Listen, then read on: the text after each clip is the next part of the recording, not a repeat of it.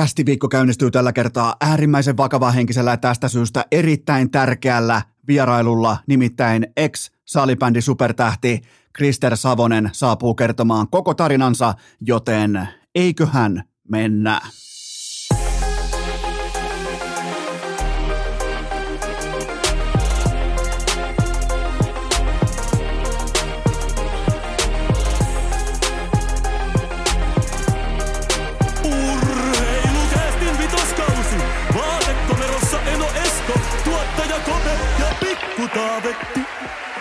Tervetuloa te kaikki mitä rakkahimmat kummikuuntelijat. Jälleen kerran viikonlopun jälkeen urheilukästin mukaan on maanantai 19. päivä syyskuuta ja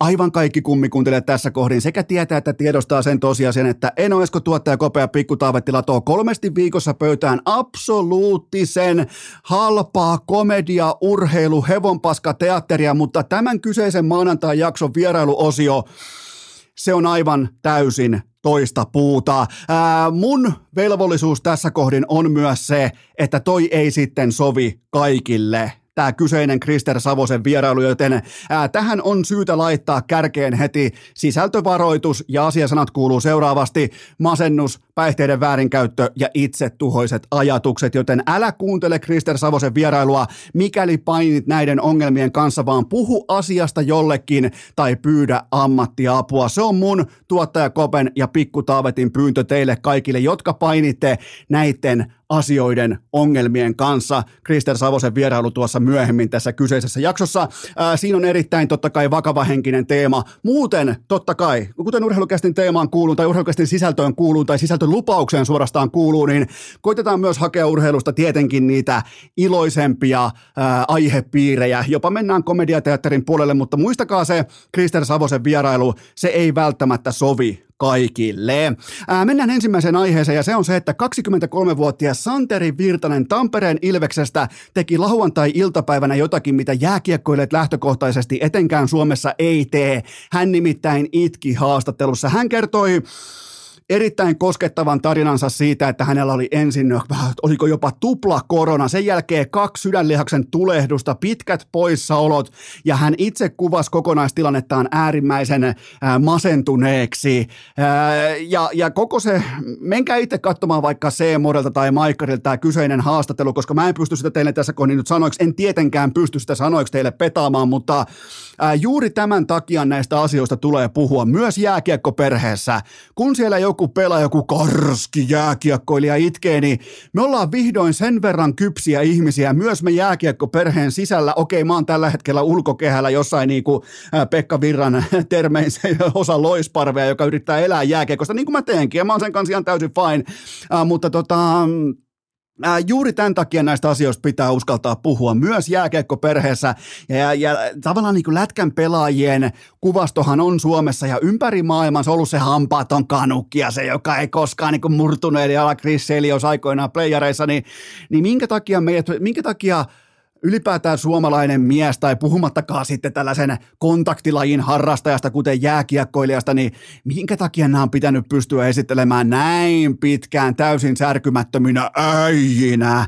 Se on ollut, se, se on ollut kulttuurillista syöpää sitä, että valehdellaan jo lähtökohtaisestikin asioista, mistä välttämättä missään kohdin ei olisi edes tarvinnut valehella, miettikää sitä. Ja sen takia nämä tällaiset, kun mä sanoin teille ennen kauden alkua, että toivottavasti saadaan oppia pelaajista uutta, toivottavasti pelaajat uskaltaa olla mikrofonin ääressä oma itsensä, niin tässä 23-vuotias Santeri Virtanen ikään kuin asettaa nuotia. Mä en nyt tarkoita sitä, että kaikkien pitää mennä työntämään, mutta jos sä koet olosi mukavaksi kertoen sun tarinan, on se sitten kaunis tai, ää, tai masentava tai se voi olla vaikka kirkas tai harmaa se tarina, ihan se ja sama, mutta jos sä koet mukavaksi kertoa sun tarinan, niin huomaatko minkälainen vaikkapa paineaalto tai vaikutusaalto on nyt Virtasen tarinalla. Ihan varmasti on, mä lupaan teille, mä laitan laitan Eno Eskon käräntiin sisään siitä, että jo pelkästään tästä Virtasen tarinasta ja sen tuomista tavallaan niin kuin mentaalipuolen komplikaatiosta, niin se, että hän kertoo siitä äänen, että minä karskina jääkiekkoina tunnen jotakin tällaista, niin se auttaa ihmisiä, se auttaa junnupelaajia, junnuurheilijoita, nuoria töissä kävijöitä, ketkä painii näiden ongelmien kanssa omassa arjessa, joten tätä lisää. En siis, en siis nyt tarkoita sitä, että pitää et, et toivoisin, että meillä olisi enemmän vaikkapa mielenterveysongelmia tai masen, masentuneisuuden tunteita, ei missään nimessä, vaan sitä, että kun niitä on, niin ei lähetä työntää sitä niin kuin, kun aikoinaan tavattiin sanoa urheilussa, että me, me mettään potkimaan käpyä tunniksi ja sen jälkeen kertomaan, että viljaksi tuntuu pahalle, että huomenna, että kohta mennään reeneihin, sen jälkeen kypärää päähän, luistellaan täysiä vastustajaa päin ikään kuin mitään koskaan ei olisi ollutkaan, niin, niin tota, Äh, tästä on kyse ja sen takia mä tervehdin todella lämmöllä ja ilolla tällaista Santeri Virtasta, joka tulee siis mulle, täytyy myöntää, että totta kai tiedän pelaajan ehkä osittain pelityyliltään, mutta siis ihan täysin persoonana, täysin tuntematon, katsomaton kortti. Ja sitten sieltä löytyy tällainen kyky kertoa oma tarinansa, siinä on mukana sitten totta kai vilpittömät kyyneleet ja murtuminen TV-kameroiden edessä, niin miettikää jääkiekkoilija murtuu TV kameroiden edessä, edessä vaikka ei ole hävitty edes olympiafinaalia. Siis tätä, Tätä mä tervehdin lämmöllä, tätä on nykypäivä. Toivottavasti toivottavasti tällaista niin kuin aitoutta nähdään kotimaisessa, ei ainoastaan jääkiekossa, myös, mutta myös muussa urheiluperheessä, koska nämä on ihan inhimillisiä toimijoita nämä kaikki. Ja, ja mahtavaa. Mä nostan hattua 23-vuotiaalle Santeri Virtaselle, joka uskaltaa tuoda itsensä tällä tavalla ikään kuin alasti heittää siihen haastatteluun. Totta kai vaatteet päällä, mutta, mutta ton syvemmälle omaan sieluusi sä et voi päästää lätkäfaneja katsomaan, joten mm, ja se, se vielä on mun mielestä alleviivattava tähän erikseen, että Santeri Virtanen tuskin halusi nimeään yhtään enempää valokeilaan. Sen sijaan hän antoi tarinansa puhua puolesta, ja tämä, tämä pätee myös tässä kyseisessä jaksossa Krister Savosen vierailuun. Hän, hän suorastaan välttelee julkisuutta, mutta hän koki, että tämä on nyt pakko kertoa. Mä en spoilaa mitään, mutta mä totean vaan, että sieltä Espoon illasta eteenpäin, tai oikeastaan jo sitä ennen, niin ei ollut mitenkään varsinaisen kaunista, mutta Santeri Virtanen ehdottomasti viikonlopun kotimainen SM-liikan sankari. Ää, puhutaanpa hieman vähemmän tärkeästä asiasta, eli jääkiekkotuotteesta ja jääkiekon SM-liikasta ja siitä, että ää, SM-liikan avausviikon katsojamäärät oli enemmän tai vähemmän maltillisia. Osassa ää, pelipaikkakunnista tuli suoranaisia pettymyksiä vastaan, niin voidaan ehkä lähteä kietoutumaan miksi kysymyksen äärelle sen kautta, että tarkastellaan useimmiten niin tunteellista tie, epätieteen alaa arkirealismin kannalta ja sen kautta. Otetaan ihan puti puhtaasti arkirealismin metodi käyttöön tässä kohdin. Mä tein nimittäin kolme pistokoetta jääkiekon SM Liigan lipun hintoihin. Mä heitin ensin rulettia 15 joukkueesta, että mitkä päätyy tähän testiin ja sen jälkeen mä tein lyhyen analyysin siitä, mitä mä haluan heiltä katsoa. Eli äh, kotijoukkueet on Kalpa, Lukko ja Tappara. Ää, ensin Kalpa IFK lokakuun alussa, se olisi sellainen matsi, minkä mä menisin katsomaan, jos mä olisin Savossa päin. Se maksaa 35 euroa siihen katsomaan, jossa mä suostun katsomaan jääkiekon SM Liiga. Eli mun pitää pystyä näkemään, kuulemaan, aistimaan ja kokemaan peli. Se on 35 euroa per lippu. Ää, sitten on Lukko S lokakuussa 39 euroa ja sitten vielä kruunuksi Tappara Ilves lokakuussa 54 euroa per tiketti. Plus sitten vielä käsittelymaksut näihin kulloisinkin lippuihin lippuihin ää, kaupan päälle, joten ja mun piti, mä, mä myönnän teille myös, että mulla heitti arpa myös kärpät tähän laariin, niin, ja mä menin kärppien hinnastoon tavallaan niin kuin, syö, ottamaan kärppien hinnastosta tukevan palliotteen, mutta siellä oli viime kauden numerot esillä. Tietääköhän kärppien toimisto, että niillä on Äh, niillä on 2021-2022 hinnasto siellä esillä. En, en siis tiedä, mutta sen takia kärpät jäi pois tästä arviosta, joten tuossa oli, oli kolmen eri pelipaikkakunnan randomilla valittuja laatulippuja, eli 35 euroa, 39 euroa ja 54 euroa. Nämä on siis sitä kategoriaa, jota mä ite, itse ostan, kun ja jos mä hallille menen.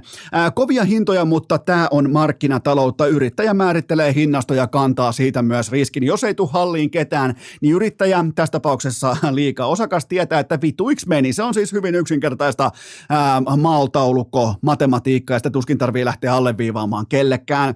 Mutta nyt kuitenkin syksyllä 2022 on vastassa jotakin aivan uutta, Nimittäin on keskuspankkien ohjauskoron nousu, energiahintojen räjähdys ja ruoan hinta sekä inflaatio. Nyt jos, jos mietitään, että on kaksi vuotta vedetty aika tiukkaa otatusta koronaa vastaan, niin eiköhän heitetä energiakriisillä, inflaatiolla ja ruoan hinnalla. Siihen lyö sitten vielä Euribori on kohta katosta läpi ja Helsingin asuntomarkkinasta kuuluu boksia, mitä kaikkea tässä on edessä, joten tota, eli toisin sanoen näin suomeksi euron karkkipussi siinä lähikaupassa maksaa nyt sen saman euron, mutta se myyjä haluaa sulta 20 sentin kolikon vielä kyytipojaksi, joten jos sulle niin kuin matemaattinen tai niin kuin talousmatematiikka ei ole tuttua, niin suurin piirtein noin se menee. Eli jos se sun tuttu euron karkkipussi on siinä, niin se myyjä haluaa sulta vielä 20 sentin kolikon. Sä saatat kerran ajatella, että no ei tässä ole mitään ongelmaa, mä annan mun 20 sentin kolikon tuohon mukaan, mutta mm, sitten kun sä lähdet sitä printtaamaan koko elämän mittaan vaikka viishenkiselle perheelle, niin, niin tota, tota,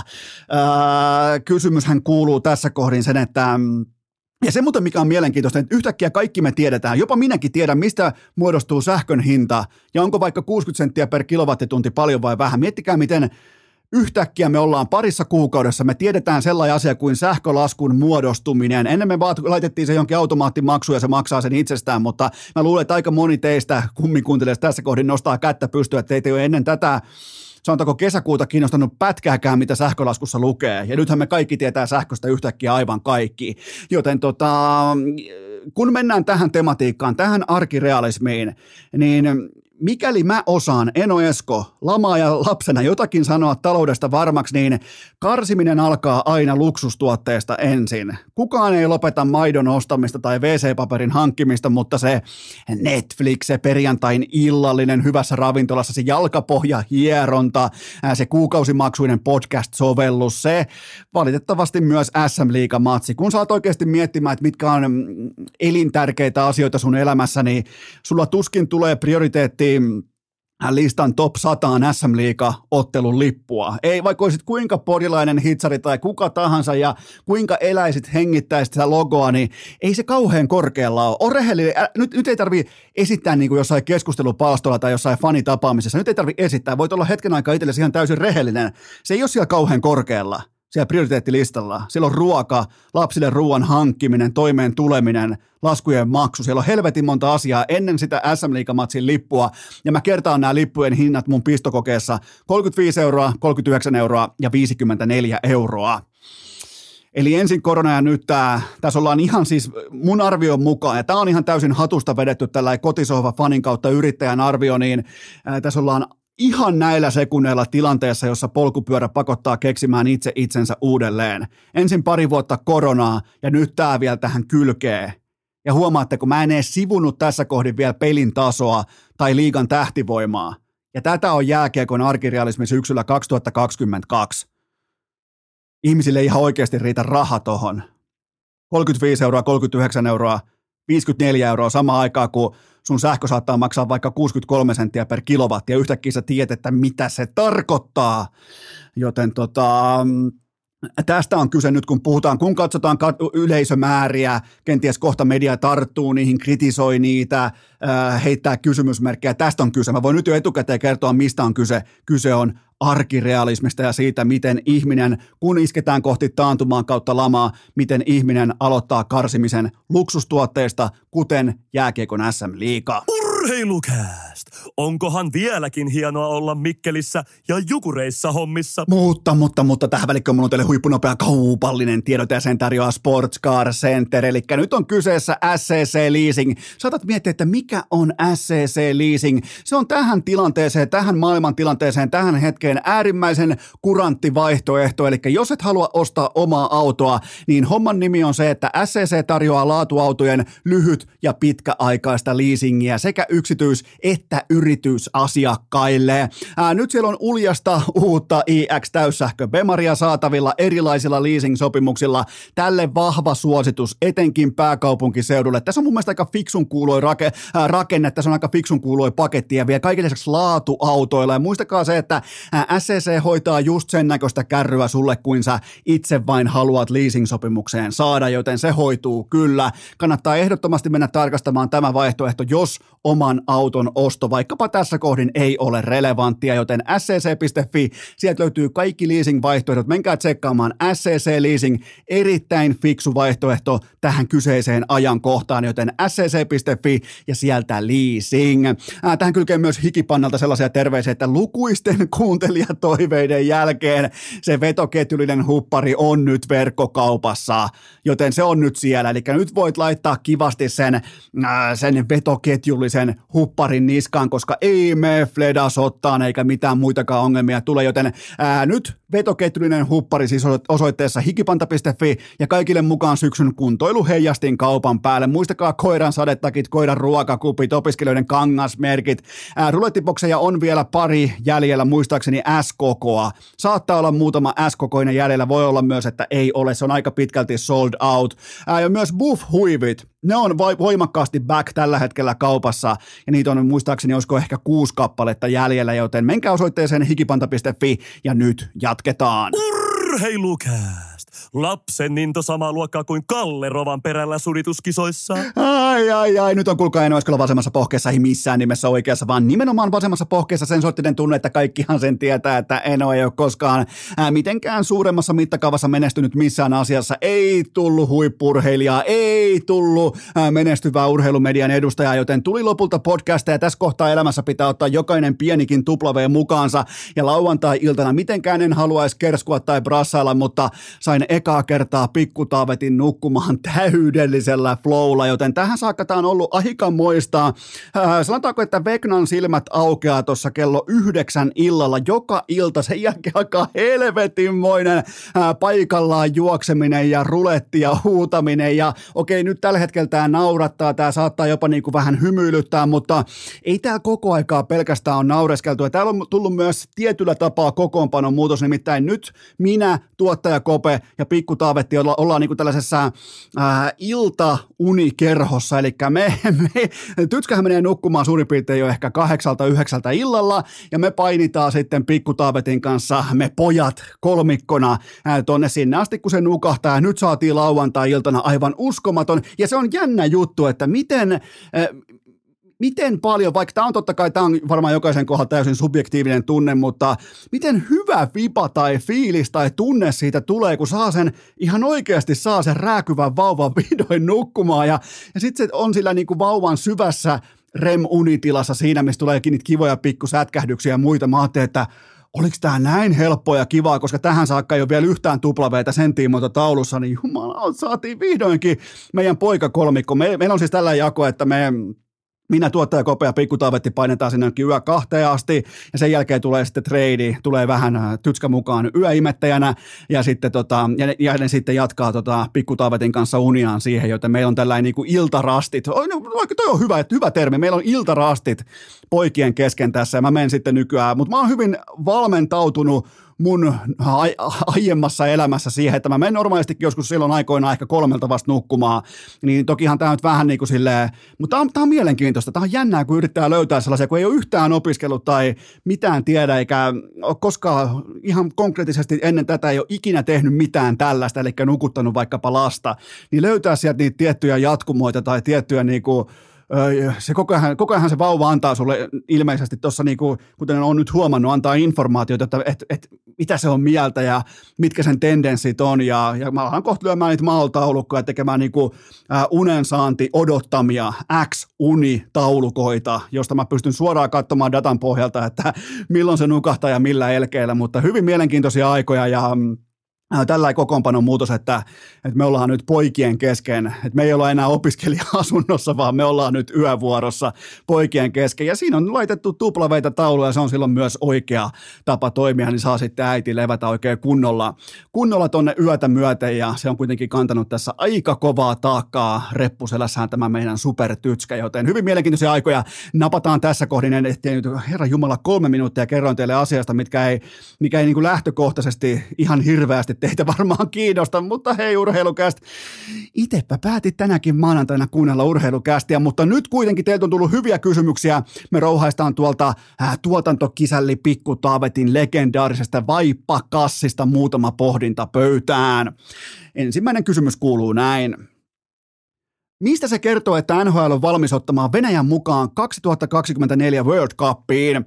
No lähtökohtaisesti totta kai siitä, että siellä ollaan valmiita printtaamaan rahaa, eikä tämä mä en haluaisi, että, tai varmaan todennäköisesti minä ja sinä me ei haluttaisi, että asia on näin, mutta jos nyt ollaan ihan realisteja, ollaan ihan siis niin kuin kiinni arkirealismissa jälleen kerran, niin eihän tämä Ukraina ole jossain USA-Kanada-akselilla, niin se ei ole enää mikään puheenaihe tai uutinen Se on valitettavaa, mutta se on totta. Se on se paikka, mihin Aston Kutcher ja Mila Kunis lähetti parikymmentä miljoonaa dollaria. Se on se, missä on se karismaattinen presidentti ja se oli silloin mukana Emmi ja Oscar Kaalassa ja, ja bla bla bla. Ja se on siinä. Se on jossain tuolla kaukana se ongelma. Ja, ja näin se menee. Nä, näin se menee ja meidän on ehkä tässä kohdin, sikäli ei voida kaikilta osin syyttää USAta tai Kanadaa siitä, että ne tekee heidän omasta näkövinkkelistään tiettyjä linjanvetoja, kun taas meille se on täällä totta kai ihan jokapäiväinen asia, tämä Venäjän hyökkäyssota Ukrainaan, joten tällä niin kuin, tämä tuli aika nopeastikin selväksi, että se varsinkin Jenkkimediassa todettiin, että okei se on tuolla, ah, se on käynnissä, mennään eteenpäin. Joten tota, mikään ei ole tässä kohdin vielä varmaa, mutta mä silti uskalla jo povata, että Suomi joutuu World Cupin tiimoilta todella ahtaaseen välikäteen, koska toi tilanne tuolla Ukrainassa, se ei ole ihan heti loppumassa, vaikka okei, ei mennä siihen, mitä siellä on tapahtumassa, mutta on helppo ajatella, että se ei ole kuitenkaan ihan pikapuoli loppumassa. Ja mä kysyn tässä kohdin täysin vilpittömästi, että ää, nyt kun ilmeisesti NHL-markkina haluaa Venäjän mukaan World Cupiin, mä kysyn tässä kohdin täysin vilpittömästi suomalaiselta urheilukuluttajalta, että onko teillä ollut muuten kuinka pahasti ikävä Venäjän urheilijoita viimeiseen seitsemään kuukauteen? Tuliko sulle vaikka masennuksen tunteita kesken EM-yleisurheiluiden, että oispas ne Putinin dopingohjelman huijarit täällä mukana, että toivottavasti Vilma ja Topi ei voittaisi mitään, että sieltä tulisi kolmoisvoittoja, kun ne vetää siellä korvakäytävää myöten dopattuina, niin kuin se italialainen juoksija, joka ei siltikään pärjännyt Topille, niin, niin tota, mun on pakko myöntää, että mulla ei ollut pätkän vertaa näitä huijareita ikävä huippurheilussa. Ei Bolsunovia, ei ketään, ketä sieltä tulee, ei hiihossa – ei yleisurheilussa, ei jääkiekossa. Mulla on mennyt ihan siis, arkihan on mennyt oikein suorastaan mallikkaasti ilman venäläistä urheilua.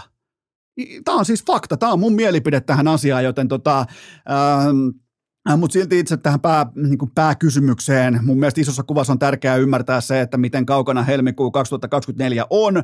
Se on varmaa, että siihen mennessä Eurooppa ei ole unohtanut, ei missään olosuhteissa, mutta Pohjois-Amerikka, niin se on jo unohtanut. Ja sen takia siellä ollaan valmiita jo ihan ääneenkin puhumaan siitä, että hei, otetaan toi Venäjän mukaan, että se varmaan toisi meille kivasti rollia tähän kassaan, tähän taseeseen. Otettiin aika kovaa escrow-hittiä nimittäin tuossa koronan aikana, niin paikataan se tällä ja tällä ja tähtivoimalla ja tällä markkina-alueella ja näin poispäin. Ja, ja tota, se ei ole oikein, mutta tietyllä tapaa osa mun aivolohkoista haluaa myös ymmärtää sen, että USA ei kanna samanlaista niin kuin, miten se nyt voisi sanoa, no, no kuinka huolissaan te olette vaikka Chilen tilanteesta tai Ecuadorista tai tai niin, no nämä on näitä kysymyksiä, että eikä siellä nyt varmaan mitään vastaavaa mene, meneillään, mutta aina myös se sijainti vaikuttaa siihen, että miten asioita lähestytään ja si, si, siitäkin syystä tässä kannattaa niin tietyllä tapaa ottaa aina välisykkeitä alas, mutta, mutta sen mä totean vielä, että leijonat joutuu todella ahtaaseen välikäteen, että se on hyvin todennäköistä, että jos tämä, jos hyökkäyssota jatkuu, niin on ihan selvää, että Suomi joutuu pohtimaan omaan positiotaan todella kriittisesti. Ja sitten ei vaan riitä se, että lähdetään vähän pelaamaan hokeet Popi Lehtonen tuohon ykköspakkiin ja otetaan kullat kotiin. Ei, kun se ei vaan toimi sitten enää. Tämä, on, tämä, tämä tulee olemaan todella haastava hetki jälleen kerran Leijonille. Ja, mutta onhan tämä, tämä kertoo, tämä kertoo amerikkalaisen niin kuin tavallaan, voisiko sanoa, kapitalismin kulttuurista, että ei siellä, ei siellä Ukraina enää ole mikään, se ei ole mikään uutinen. Seuraava kysymys. Minkälaista ruukien sesonkia ennustat Sakari Manniselle Las Vegasiin? No ihan heti alkuun voidaan katsoa Vegasin keskikaistaa, jos ajatellaan, että mä, mä jotenkin näkisin, että Manninen kannattaa istuttaa keskelle, koska hänen kaikki parhaat ominaisuudet jääkiekossa kuitenkin liittyy sentteri pelaamiseen. Ja jos ei hän pärjää keskellä, eh, niin kannattaako lähteä sutimaan sitten laidalle? Se on se kysymys. Mutta Vegasin keskikaistalla 10 miljoonaa Jack Eichel täys boost. Sen jälkeen on William Carlson ja Chandler Stevenson ja Nicholas Roita ja Nikolas Roin pystyy sysäämään tieltään. Stevenson on pelannut todella hyvin. William Carson pelaa sekä keskellä että laidassa varmaan, varmaan ensi kaudella ja ja Jack Eichelistä et voi koskaan tietää mitä on tulossa, joten kyllä mä näen, että tuohon on sauma lähteä kyynärpää taktiikalla työntämään itseä ja ja se on ihan selvää, että Manninen tarvitsee jättimäisen alun. Vaikka, vaikka hän onkin ehkä niin jääkiekkolainen itse pikkujättiläinen, niin hän tarvii tällaisen niin jätti, jättiläisen askelman heti tuohon työntönsä kärkeen, koska Se pitää muistaa, että Manninen on, Manninen on Vegasille täysin ilmainen jokerikortti, joten se hihna on lyhyt ja estradi on väliaikainen, jos homma ei toimi. Se, se ei maksa tuolle porukalle yhtään mitään. Sieltä on laitettu aikoinaan Sipachevia ja kaikkia muita. Sillekin piti maksaa 4,5 miljoonaa siitä, että se ei pelaa. Niin tuot laitetaan nopeasti ukkoa sivuun, jos homma ei toimi, joten tämä alku on todella tärkeää.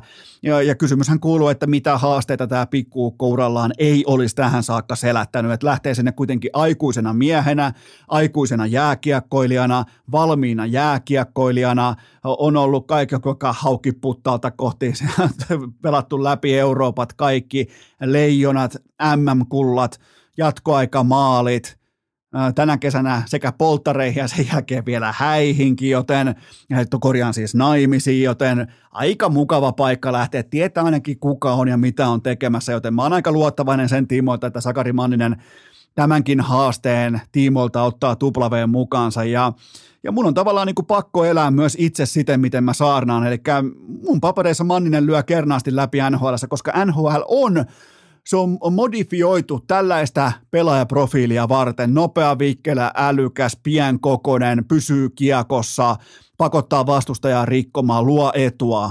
Sakari Manninen kuitenkin on edun luoja, tästä syystä mä ostan hänen osakettaan. Seuraava kysymys. Eikö Nathan McKinnon aiokkaan tehdä seuraystävällistä jatkosopimusta, kuten hän tovi sitten meuhkasi? Tämä oli varmaan koko viikonlopun suosituin yksittäinen NHL-kysymys ja nämä kaikki team-friendly kommentit, näähän on Nämähän on kaikki hienoja lauseita ja komeita arvoja niin kauan, kun aletaan puhua vaikkapa 25 miljoonan dollarin swingistä kokonaistaseessa – et, et kaikkihan pystyy tällaiseen lässyttämiseen ennen kuin ihan oikeasti lähdetään perkaamaan sitä, että paljon se maksaa, paljon ne arvot sulle maksaa ja eihän ne arvot ole sulle mitään arvoja, jos ei ne ihan oikeasti sulle jotakin maksa. Ja mäkin on ilmeisesti todennut, että okei, että et se on noin paljon se erotus, okei, se, se voisi hyvinkin, jos se nyt sanotaan vaikka, että se ottaisi oikeasti joukkueystävällisen lapun, niin, niin tota, se voisi oikeasti hävitä vaikka kahdeksan vuoden diili tuommoisen 25-30 miljoonaa dollaria. Niin kysymyshän kuuluu, että ottaisit sä e, e, en mä välttämättä ottaisi. Siis muistakaa, missä tilanteessa McKinnon otti tuon 6,3 miljoonan liuskan vastaan silloin ää, kesällä 2016. Hänhän siis pelkäsi, että hän on busti että hän ei tule olemaan eturivin sentteri tuohon sarjaan. Hän halusi turvata tulevaisuutensa ensimmäiseen sopimuspaperiin, mikä tarjottiin eteen. Siis nerokasta, äh, nerokasta sopimuksen neuvottelua managementille, eli Joe Säkikiltä. Siis fantastista. Tämä oli yksi parhaista diileistä, mitä on ikinä tehty NHLn historiassa. Ja se johtui siitä, että McKinnonilla oli kiire turvaamaan taloudellinen tulevaisuutensa. Joten eikä se, se, sen jälkeen, siis McKinnonhan sen jälkeen siirsi maalitolppaa, että että, e, että okei, että hei mä pelaan halvaa, että hei mä halusinkin tällaisen vähän niin kuin kevyemmän diilin. Ei, ei, höpö, höpö. Sulla oli kiire tekemään se diili, koska sä pelkäsit sun tulevaisuuden puolesta, että tuleeko susta boost vai ei. Joten täytyy muistaa se, että äärimmäisen harva urheilija, huippurheilija ottaa vähemmän kuin markkina tarjoaa. Se on vaan realismia. Tom Brady on yksi esimerkki, joka ottaa vähemmän. Siinä on varmaan pari muuta tuohon vielä kylkeä siinä se sitten onkin. Ja mun mielestä McKinnonin ei pidäkään ottaa yhtään vähempää. Se on nimittäin se on Joe Säkikin ja Cap-eksperttien työtä saada setelipuoli oikeaan järjestykseen silloin, kun pitää maksaa isoja pitkää rahaa joukkueen merkittävimmille pelaajille. Ja nehän sai jo verrattain halvalla Kale Makarin kiinnitettyä todella pitkällä liuskalla, joten tota, ei siellä ihan päin persettä asiaa tee jo. Kel Makar pelaa käytännössä ilmasiksi nähden siihen tasoon, minkä se on, ei nyt ilmasiksi, mutta nähden siihen tasoon, mitä se lyö nyt jo pöytään. Se on vasta aloittamassa. Me ollaan vasta nähty ensimmäinen raapasu Keil Makarin todellisesta tasosta. joten, joten hyvältä tuolla näyttää ja McKinnonille pitää maksaa kunnon isoa ja pitkää rahaa ja, ja se onkin sitten se mielenkiintoinen juttu, että mistä karsitaan. Joten Mäkin on kuuluu NHLn top 10 pelaajiin.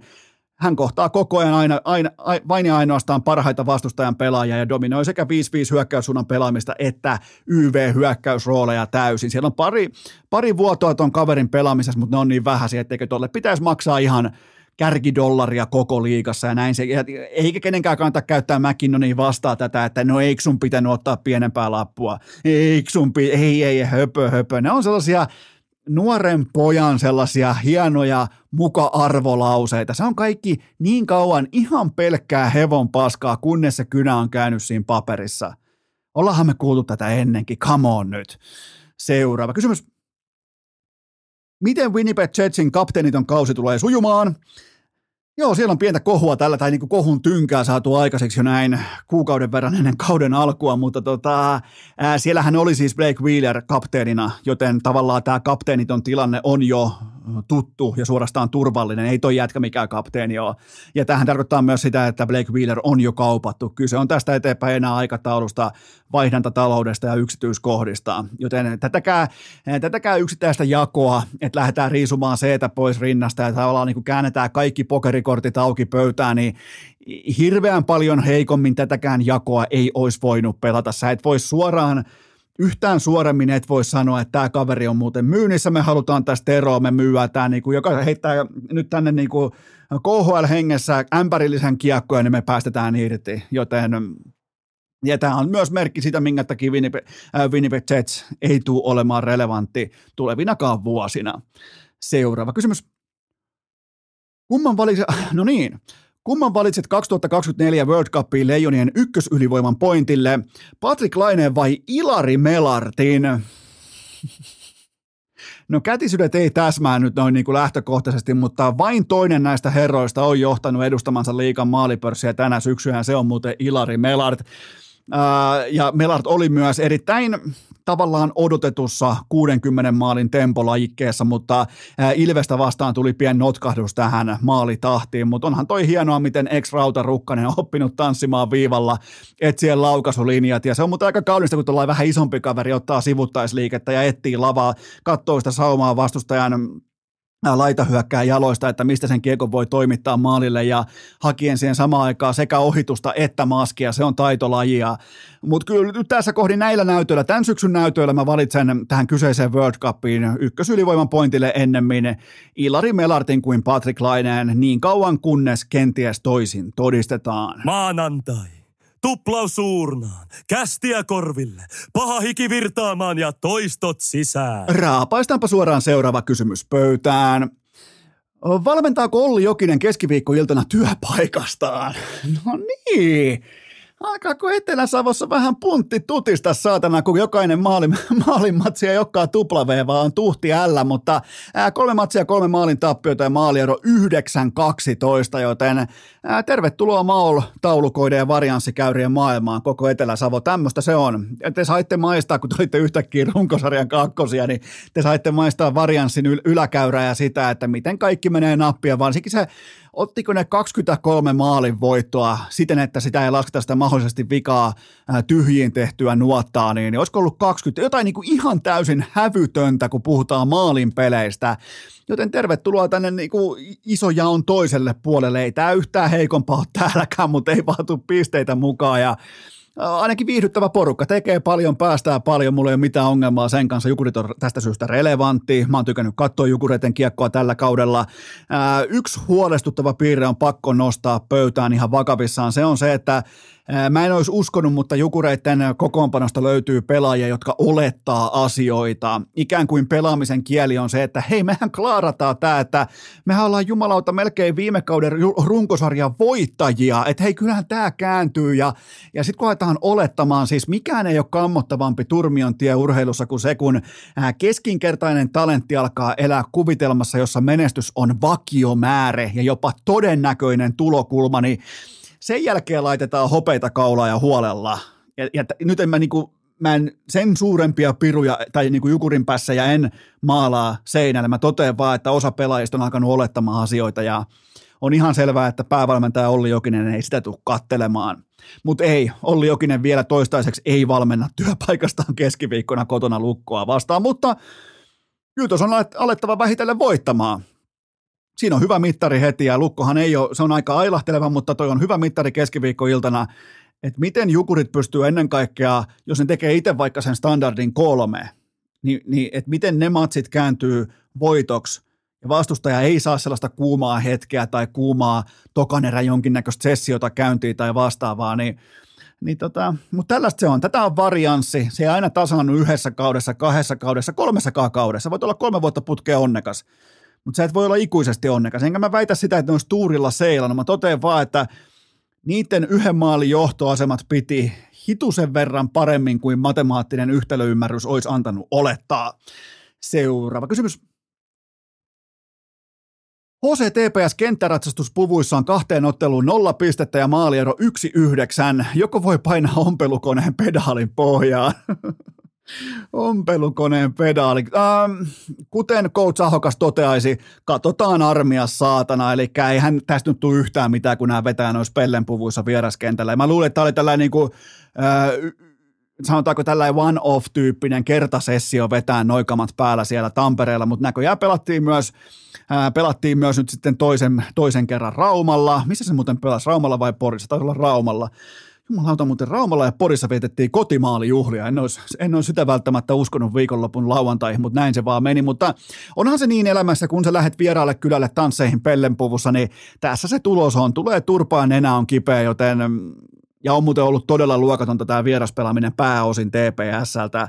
Äh, ykkösseurakki, niin kuin yksi ehkä keskeisin seurantapelaaja Aaron Kiviharjukin, hänen peliaikansa pudotettiin nyt viikonloppuna alle kymppiin, joten Toski alkaa kohta se raja, että mitä sarjaa Aaron Kiviharju tulee pelaamaan. Ö, olisi tärkeää, eli jos pelaa liikaa, olisi tärkeää pelata isojen poikien minuutteja. Jos lähdetään oikeasti tekemään sitä työntöä, että toi kaveri on valmis, kuten on tässä kohdin on tehty päätös, että se on valmis, mutta tämähän ei palvele ketään, että se pelaa yhdeksän minuuttia, ei siis yhtään ketään. Joten tota, pakko vielä nostaa esiin Kiviharjun kypsyydestä, että kuulostaa mikrofoni edessä joltain 37-vuotiaalta kolmen lapsen isältä, jonka esikoinen meni just kouluun. Ei siis, ei, ei, niin kuin, ei, ei ripaustakaan 16-vuotiaasta mopopoikaa, herran, piaksut sentään siis todella ryhdikästä toimintaa mikrofonin edessä, paikassa, missä kuka tahansa meistä 16-vuotiaana, jos vaan kuuluu sellainen pian lorina lahkeesta, kun ei tiedä tuleeko paskaa vai kusta housuun, joten tota, todella kova näyttö välittömästi debyytin jälkeen mikrofoni edessä, joten, mutta se, se on useimmiten näillä, jotka on ihan vähän eri puusta, niin nuori Heiskanen, nuori Sebastian Aho, niin ei siellä ole luontumista sillä saralla niilläkään pelaajilla, joten tota, erittäin mielenkiintoinen tapaus. Toivottavasti TPS tehdään organisaatiotasolla fiksuja päätöksiä. Seuraava kysymys. Mihin saakka nostat Roger Federerin urheilukästin virallisella Goat-listalla?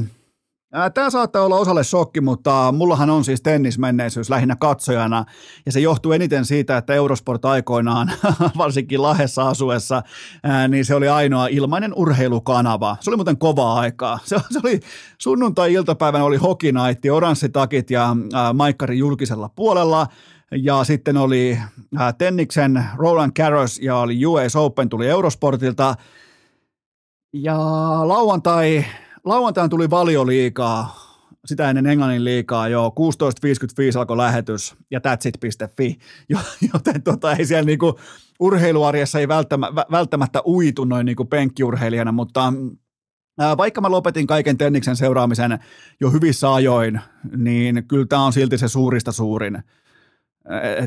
Federerhän on samaa puuta kuin Messi jalkapallossa. Federer saa kaikki fanit, vaikka ei olisikaan tenniksen ystävä, kuten vaikka minä, niin kyllähän Fedu saa ihmiset uskomaan ihmeisiin. Ja, ja onhan toikin hienoa nähdä, että kyllähän kanssa ammattilaista aina tietää, kuka on se Goat.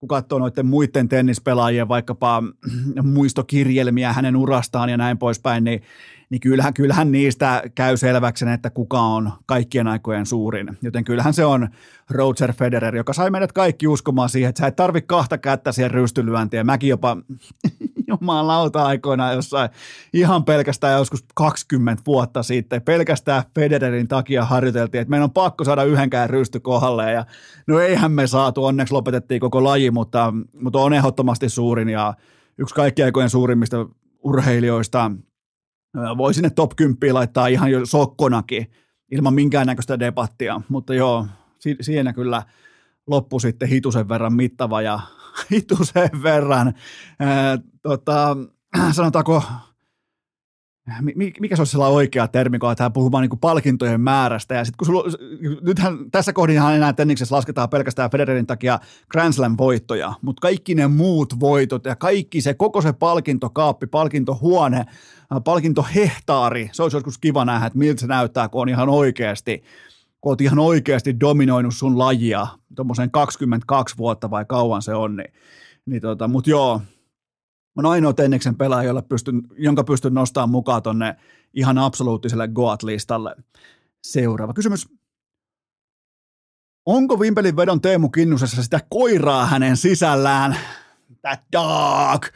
Onhan, Kinnuses on tuhdisti koiraa. Siellä oli otettu välittömästi mestaruuden varmistamisen jälkeen tai tämän ratkaisevan lauantai-finaalin jälkeen. Siellä oli Pekka Hartmannin kolumnit esillä, että kuinka äh, Kinnusesta ei ole laatulukkariksi vimpeliä, kuinka hän on kakkos, kolmos, neloskorin lukkari, niin siellä oli jumalauta otettu kaikki vanhat jutut ja vanhoja twiittejäkin esille ja ehdottomasti Teemu Kinnuses on sitä koiraa hänen sisällään. Ja, mutta näinhän se menee. Mikäli sä et saa sykkeitä kohoamaan muuten, niin luo itsellesi vihollinen ja hiljennä se. Se on aika hyvä motivaattori kaikessa urheilussa, yritystoiminnassa, missä tahansa, niin koita luoda jonkinnäköinen mittatikku tai vihollinen ja sen jälkeen ota tiukan otatuksen sitä vastaan ja toki aika monihan meistä, mutta mun mielestä kun kun Teemu Kinnunen, kun hän teki tämän, niin tämä ei ollut mitään esittämistä tai feikkikovuutta tai sellaista niin kuin feikkikoiraa. Mun mielestä tämä oli ihan täysin aitoa, kun taas mun aitous vaikkapa menestyksen, potentiaalisen menestyksen hetkellä, niin, niin, niin tota, mä, mähän en en ikinä toimisi näin itse. Että, ja se ei taas ole mikään merkki siitä, että Kinnusen toiminta olisi väärin, kunhan se on aitoa. Mulla taas se olisi feikki, jos mä lähtisin potentiaalisen menestyksen hetkellä lähtisin vaikka huutelemaan epäilijöille. Se ei taas ole, se, ei ole niin se, mistä mut on rakennettu, mutta, mutta mun mielestä oli hienoa, että tämä kuuluu pesäpalloon tällä pien trash sekä somessa että kentällä ja, ja, tota, ja Vimpelihän oli lopulta täysin vastaansanomaton mestari ja Mä haluan muuten lukea teille vielä mestaruuslauantain ohjelman äh, Vimpelin vedon Facebook-tililtä. Olette sitten valmiita? Tämä on nyt jo, totta kai tämä on kaikille jo historiaa. Tämä oli niin viime lauantai-iltana ohjelma kuului näin. Äh, Völjystä Lakikselle ja siellä elävää musiikkia. Joukkueen liittyy mukaan ja 02 paluukyydit kylälle. Boom. Siinä on mestaruusohjelma. Oliko jollain jotain kysyttävää liittyen tähän lauantain mestaruusparaatiin? Völjystä Lakikselle. Mitä on ollut elävää musiikkia? Jumalauta, kukahan siellä on ollut? Kuka se olisi sellainen pesäpallosta tykkäävä artisti? Pakko Arttu Viskari. Sehän on, on. Suomen johtava silmätesti NHL-asiantuntija Arttu Viskari. Pakko olla pesäpalloihmisiä. Mutta joo, Vimpeli, eihän siinä ollut Mansella missään vaiheessa minkään. Mulla ei tullut kertaakaan tällä niin pesäpallon asiantuntijana. Mulla ei tullut missään vaiheessa sellainen olo, että joo, että kyllä varmaan Mansa kääntää tämän. Ei missään vaiheessa. Ja sekin muuten täytyy laittaa tässä kohdin jo. Mä toivon, että tämä, nyt jos olette Vimpelin suunnalla vaikkapa vedon, Vimpelin vedon pukuhuoneessa, niin ottakaa tämä ääniklippi talteen ää, ensi syksylle. Ottakaa nyt, laittakaa kännykkä äänittämään. Nimittäin mun analyysi Vimpelin vedon tulevasta kaudesta kuuluu näin, että eihän tuolla lukkari Teemu Kinnusella, niin sehän on sellaisten pienten bubiliikojen lukkari. Sille ei tule missään olosuhteissa riittämään kahteen mestaruuteen kirkkaissa valoissa saarikentällä, joten yhden voi voittaa tuurilla kuka tahansa, mutta eihän tämä Teemu Kinnunen kakkoskorin lukkari ei missään nimessä pysty nostamaan itseään isojen joukkoon sinne tuplamestaruuteen. Se on ihan selvä asia. Ja nyt voitte lopettaa nauhoittamisen, nimittäin urheilukästin ensi pesäpallokauden kausiennakko oli myös siinä. Seuraava kysymys. ne on kyllä niin vitu hullu, että varmaan nauhoittaa tuon oikeasti ja kuuntelee vuoden päästä, mutta niin se kuuluukin olla. Ja, ai että, mutta Teemu Kinnusessa ehdottomasti that dog in him. Seuraava kysymys. Kenelle Juha Puhtimäki häviää seuraavaksi nyt, kun ensin tuli lettiin Iivolta raveissa ja sitten Kinnuselta pesäpallossa? Öö, No nythän voidaan myös niin kuin vaihtaa nuottia tässäkin asiassa, koska mä ymmärrän sen, minkä takia Puhtimäestä tykätään urheilukästin kuuntelijoiden keskuudessa ja minkä takia Puhtimäki on monesti se juttu, mutta ää, nyt kun on pelit ohi ja kaikki on sanottu ja tehty, niin, niin jälleen voidaan palata siihen, niin kuin, siihen tuttuun hyvään kaveri Puhtimäkeen, eli mäkin yritän sitä kampittaa, kun on kausi käynnissä, varsinkin playerit, ja yritän vittuilla ja luoda vähän niin kuin vastakkainasetelmia, mutta ää, eihän me urheilukästissä, eihän me matsien jälkeen aleta lässyttämään, että, että hieno kausi, hienot pelit, ja parempi voittaja sillä selvä, mutta, mutta se on pakko todeta, että jos pitää väkisin kaivaa Juha Puhtimäelle joku tappio tästä syksystä vielä tulevaksi, niin kyllähän se on Olli Eroselle kokonaisvaltaisessa seksikkyydessä, koska Erosen hiusmallista oli nyt tähän lauantaihin helposti luettavissa, että finaalit katkeaa tähän kyseiseen ehtooseen, nimittäin Fleda oli vedetty sellaiseen limittiin, että tohon ei pystynyt enää rakentamaan mitään lisää. Joten on ihan selvää, että Erosen tukasta pystyy katsomaan, että Vimpeli pätkii tänään, mutta ja, ja sitten taas sen rinnalla Puhtimäen kahvaviikset ja kahvaparta ja hiusmallisto, niin valitettavasti siinäkin laitetaan hopeat kaulaan, mutta loistava kausi, muistakaa kuitenkin, että Puhtimäki on tollajin kasvot Suomessa ja nimenomaan se äänitorvi ja tekee pyyteetöntä. Jos joku tekee pyyteetöntä oman, ja sulla voi olla mielipide, että, mutta niinhän se mainostaa myös itseään. Totta vitun kai se mainostaa itseään. Ei, ei, Pitäisikö sen oikeasti olla kuin laupia samarialainen, saatana, vähän niin kuin käänteinen demari ja vie kaikki, kaikki omansa muille ja että totta kai sen pitää pystyä myös tulemaan itse toimeen, mutta se mitä se tekee pesäpallolle, se on jatkuvasti esillä nimenomaan pesäpallon näkökulmasta ja se on tehnyt ihan älyttömän duunin ton lajin eteen viimeiseen sanotaanko viiteen vuoteen vähintään. Et se on yksi harvoista urheilijoista, joka, ja nyt ei puhuta kauhean isosta platformista, kun puhutaan urheilukästistä. Totta kai joku voi ajatella, että se on niinku ihan merkittävä mutta joka tapauksessa niin yksi harvoista urheilijoista on Puhtimäki nimenomaan siinä näkövinkkelissä, että se on niin itse ottanut yhteyttä, että hei voisin tulla kertoa tarinaa pesäpallosta, että ja silloin vielä, kun se lähetti mulle sen ekan viestin, sen nikki oli Instagramissa putte 321. Ja se kertoi myös, että, että harrastan muuten myös raveja, jos haluat siitä kuulemaan. Että, että ketä vitun kylähulluja täältä lähettää näitä viestejä. Että ei, se pitää saatana poliisipartio tilata kämpän eteen. Että alkaa pesäpallo ja ravipiirit samaan aikaan lähettää viestejä, mutta mutta se on, tämä on, tää on, tää on tätä ja, ja ainahan se menee niin, että jokaista mestaruutta sä et voi voittaa, mutta sä voit aina voittaa sen seuraavan, joten jo pelkästään Puhtimäen häviämiselläkin on se efekti, että, että ensi syksy on ripauksen verran mielenkiintoisempi, koska siellä on jahti päällä ja, ja sitten taas on näitä uusia mestareita, on kinnusta kumppaneita, niin, niin mun mielestä on siistiä katsoa pesäpalloa, ei välttämättä koko kesää tai joka matsia katso tai tai näin, mutta mun mielestä on kiva katsoa, kun mennään kohti syyskuuta, mennään kohti vähän viileämpiä kelejä, kaljakatsomus on vähän toppatakkia päällä ja siellä on tunnelmaa, trash talkia, vittuilua, kaikkea tätä, niin mulle oli ihan itsestään selvää lauantaina, että SM matsit ei ala mun päätelkkarissa kuin vasta sitten, kun pesäpallo on ohi. Joten, ja muistakaa se, että lopultahan nämä mestaruudet voittaa se porukka, josta mä kutsun äh, kästiin vieraan. Puhtimäki, Roope Korhonen, Jussila ja Kinnunen. Onko jopa urheilukästä, onko jopa urheilukästä undefeated? Minä en kysy, kansa kysyy, mennään eteenpäin. Minkä arvosanan annat HJK vierassuorituksesta AS Roomaa vastaan? No ehdottoman väkevä olosuhteisiin nähden, että äh, kapteeni lähti pihalle välittömästi ja Jose Mourinho nakkas vielä starterit kentälle toiselle jaksolle lähinnä Paulo Dybalan muodossa, joten mikäli Betisiä vastaan kotona jäi sänkymäräksi, niin kyllähän tämä oli nenäkäs esitys ikuisessa kaupungissa. Mun mielestä HJK oli yllättävän väkevä vieraissa Roomaa vastaan, joten ja oli muuten HJKlla Avei Ultras oli paikalla, Sara Siepi ja Sapina Särkän muodossa, joten siellä on niin tiettyä supertähteyttä myös katsomon puolella nykyään. Aika kuin HJK oli vähän tällainen Los Angeles Lakers-tyyppinen, että siellä on Lakersillakin oli Kendall Jennerit ja kaikki viimeisen päälle siinä eturivissä, niin tuolla on sitten Sieppi ja Särkkä, mutta mutta oli ehdottomasti sellainen esitys, mitä ei tarvi hävetä toisin kuin se Betis ottelu kotona. Seuraava kysymys. Onko Canelo Alvarez nyt virallisesti suurempi kuin GGG? Tämä oli vaatimaton päätös äh, trilogialle, kun kumpikaan ei ole enää lyömätön eikä primissaan. Okei, Kanelo voi laittaa about primeinsa, mutta GGG ei missään nimessä. Tällähän nyrkkeily ajautuu epärelevantiksi siitä syystä, että näitä parhaita ei saada vastakkain silloin, kun se on ö, merkittävintä maksavalle asiakkaalle tai tarinalle tai välien selvittelylle, joten kyllähän tälleen niin kuin, äh, Tiesitkö muuten, ota, sä, sä, sä voit olla niin kuin vaikka kamppailuurheilunkin ystävä, tai sä katsot vaikka, sulla on laatu vaikka nyrkkeilyilta, UFC-ilta, Viaplaylta, niin sä katot sen. Mä nyt puhuttelen sua, jotka olette nimenomaan tämmöisiä ihmisiä, niin tiesitkö viikonlopun, mitä se on Kanelo vastaan GGG? Et tiennyt, ja siitä on kyse. Seuraava kysymys. Mitä Olaus Alinen teki Alabamassa viikonloppuna?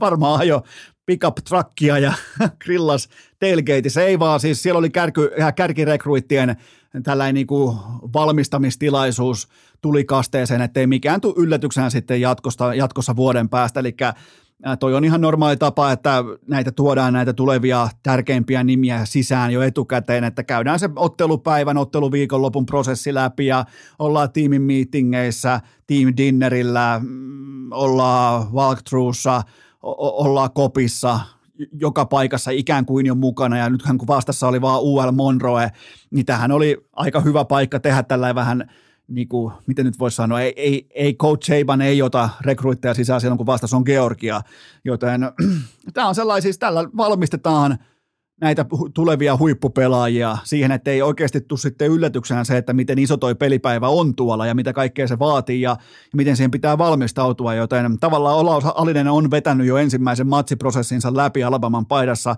pukematta paitaa päälle lainkaan, näin se voi melkein sanoa. Ja, ja voi mäkin tässä kohdin jo nyt paljastaa, että mulla on jo Olaus Alisen erittäin laadukas vierailu narulla valmiina ja teitä varten odottamassa, että mä laitan sen teille kuunneltavaksi tässä lähiaikoina. Ja täytyy sanoa, että ka, niin kuin kahdesta kohdasta hyvin kyseenalainen tapaus, nimittäin aivan liian fiksu kaveri noin nuoreksi, noin isoksi ja vielä kaiken lisäksi porilaiseksi. Siis todella hyvä vierailu narulla ja mä odotan, että mä pääsen laittamaan sen teille kuunneltavaksi, mutta vuoden päästä sitten Roll Tide. Seuraava kysymys. Tuleeko kaikkiin maanantai-jaksoihin jatkossa tuplausviikon starttava poiminta? No vain oikeastaan voidaan laittaa se silloin, kun NFL moisen suoraan ja kursailematta tarjoaa. Eli tällä kertaa tarjoaa tuplausviikkoon Kulpetille avauskohteen tasan kertoimella kaksi. Monday Night Football, Philadelphia Eagles vastaan Minnesota Vikings yli 51 pistettä. Se on se poiminta ja itse asiassa mä otan kahden tähtilaitahyökkäjän sekä kahden kykeneväisen pelirakentajan otatusta, jossa puolustus jää väistämättäkin taustaselloon soittamaan. A.J. Brown vastaa Justin Jefferson yhteensä jotain 350 jardia, neljä touchdownia, ihan silkkaa ja täyttä realismia. Ja mä en usko, että Minnesota vahva coverage oli avausviikollaan pelkästään heidän laatuaan versus äh, Packers. Musta must tuntuu, että äh, Packersin laitahyökkäät ei pystynyt luomaan yhtään mitään, mutta nyt on tilanne aivan täysin toinen. Ja muistakaa myös se, että Fila oli koko avausviikon heikoin taklaamisen kokonaisporukka laadultaan. Joten mä otan hyökkäysten iltaa, mä otan hyökkäykset laatua, mä otan jopa, että Kirk Cousins ei ei laske alleen kirkkaissa Monday Night Footballin valoissa, joten mä otan hyvää peliä. Fila voittaa tämän semmoisen 37-34, eli tulee ihan hulluna pisteitä laatujalkapalloa ehdottomasti tulospiilosta sun, äh, tiistai-aamuna. Seuraava kysymys. Miten korkealle nostat Lärpän vuoden urheilija debatissa nyt, kun hänen makkaransa voitti vuoden grillimakkaran titterin? Joo, mikäli olet joskus katsonut vierestä niin kuin mä äh, lärpän grillaamista, niin tiedät, että se on urheilua. Jos joku on, jos joku on urheilua, huippurheilua, niin kyllähän niin kuin Lärvisen grillaaminen, niin se on urheilua. Joten tämä oli jättimäinen tupla V Lärvisen Lersille ja Liedon lihakaupalle, joten onnittelut sinne. Ja, ja tuotehan on ihan silkkaa priimaa. En, en voi siis omakohtaisesti, en voi mitään muuta kuin suositella äh, Lärvisen Lerssiä nyt on muuten aika kohtalaisen nästin kuuloi lause, mutta näin se vaan on. Se, se on mitä se on ja, ja, tota, ja vuosi sitten tämä olisi valittu vuoden urheilijaksi, että silloinhan annettiin uinin hopeamitaleista jo pokaaleita, joten kyllähän tämä olisi riittänyt. Tämä on kuitenkin, tämä on voitto. Tämä ei ole osallistuminen, vaan tämä on voitto, joten tota, ei tullut yllätyksenä, että kun lärppä alkaa johonkin, niin kyllähän sieltä tullaan pokaalin kanssa pois. Seuraava kysymys. Uskotko, että Seiskan paparatsit rientävät Topi Raitasta vastaan lentokentälle, kun hän, saa, hän palaa ökylomaltaan? No, no siis lähtökohtahan on se, että kaduntallajat ja toimittajat ei pääse yksityiskoneiden vastaanottoterminaaliin, joten tämä kariutuu jo siihen. Mutta kyllähän toi kelpaa mietti. Mietipä olla Tomi, Topi Raitanen Reippahat kahdeksan minuuttia nailonpuku yllä Etelä-Saksassa, coachin hylkääminen ja Santorinin kalleimpaan villaan. Mietin vaan se niin kuin jostain sieltä halvemman kolmen tähden alakategoria hotellin parvekkeelta kuuluu. Topi! Topi! Ja ei muuten kiinnosta. Topi vaan marssii sinne viien tähden villaan. Satana, heitetään vielä kerran sieltä, kuvitellaan oikein sieltä niinku sellainen vähän, missä ei ole ilmastointia, siellä on, siellä on kaksi senttiä vettä lattialla, sieltä kuuluu. Topi! Topi! Ai jumalauta, siellä Ukonmaana on samassa, sama, niin kuin voi melkein sanoa, niin kuin täkätä itsensä samaan lomakohteeseen, mutta kaikki tietää, että kyllä Topi, siinä on meidän supertähtiä. En tiedä, tuleeko enää ikinä takaisin tuolta ökylomaltaan, että on toi kova. Topihan pitää aina iltaisin tuolla lomakohteessa sitä juoksupukua päällä, että kaikki tietää, että se on estejuoksija. Sillähän on sellainen jännä tapa. Ollaan yritetty olla sitten vähän hiljaa, mutta se, sillä on sellainen fetissi, että se pukee sen ja tota, noin itsekin kyllä mulla kanssa ottaa ihan ohuesti eteen, kun mä katselen sitä sen meininkiä, mutta, mutta sellainen on meidän öky, ökytopi. Seuraava kysymys. Äh, voitko tiivistää pahimpien moikkaajien lopullisen listauksen? Joo, tästä tuli loistavaa materiaalia koko viikonloppun ajan inboxia. Kiitokset siitä teille kaikille. Ja äh, tähän tuli siis inspiraatio siitä, että miten Tesla-kuskit kokevat ylemmyyttä vilkuttaessaan toisilleen, joka on siis aivan täyttä hevosen pienikokoista. oikein niin kuin, äh, kerran ylilanattua paskaa on se, kun Tesla-kuskit moikkaa toisilleen. Joten äh, mä heitän teille pikaisen, mutta toisaalta myös äärimmäisen tarpeellisen top 5 tähän kohtaan siitä, että äh, ketkä on pahimpia turhaan moikkaajia, lähinnä totta kai Suomessa.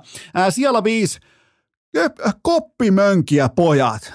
Siis mä tiedän tästä jotakin, koska mä asun likimain Orimattilassa, mutta se on jännä juttu, että Polariksen ää, koppimönkiä pojat, ne vilkuttaa toisille. Jos toinen ei vilkuta, silloin on tappelu.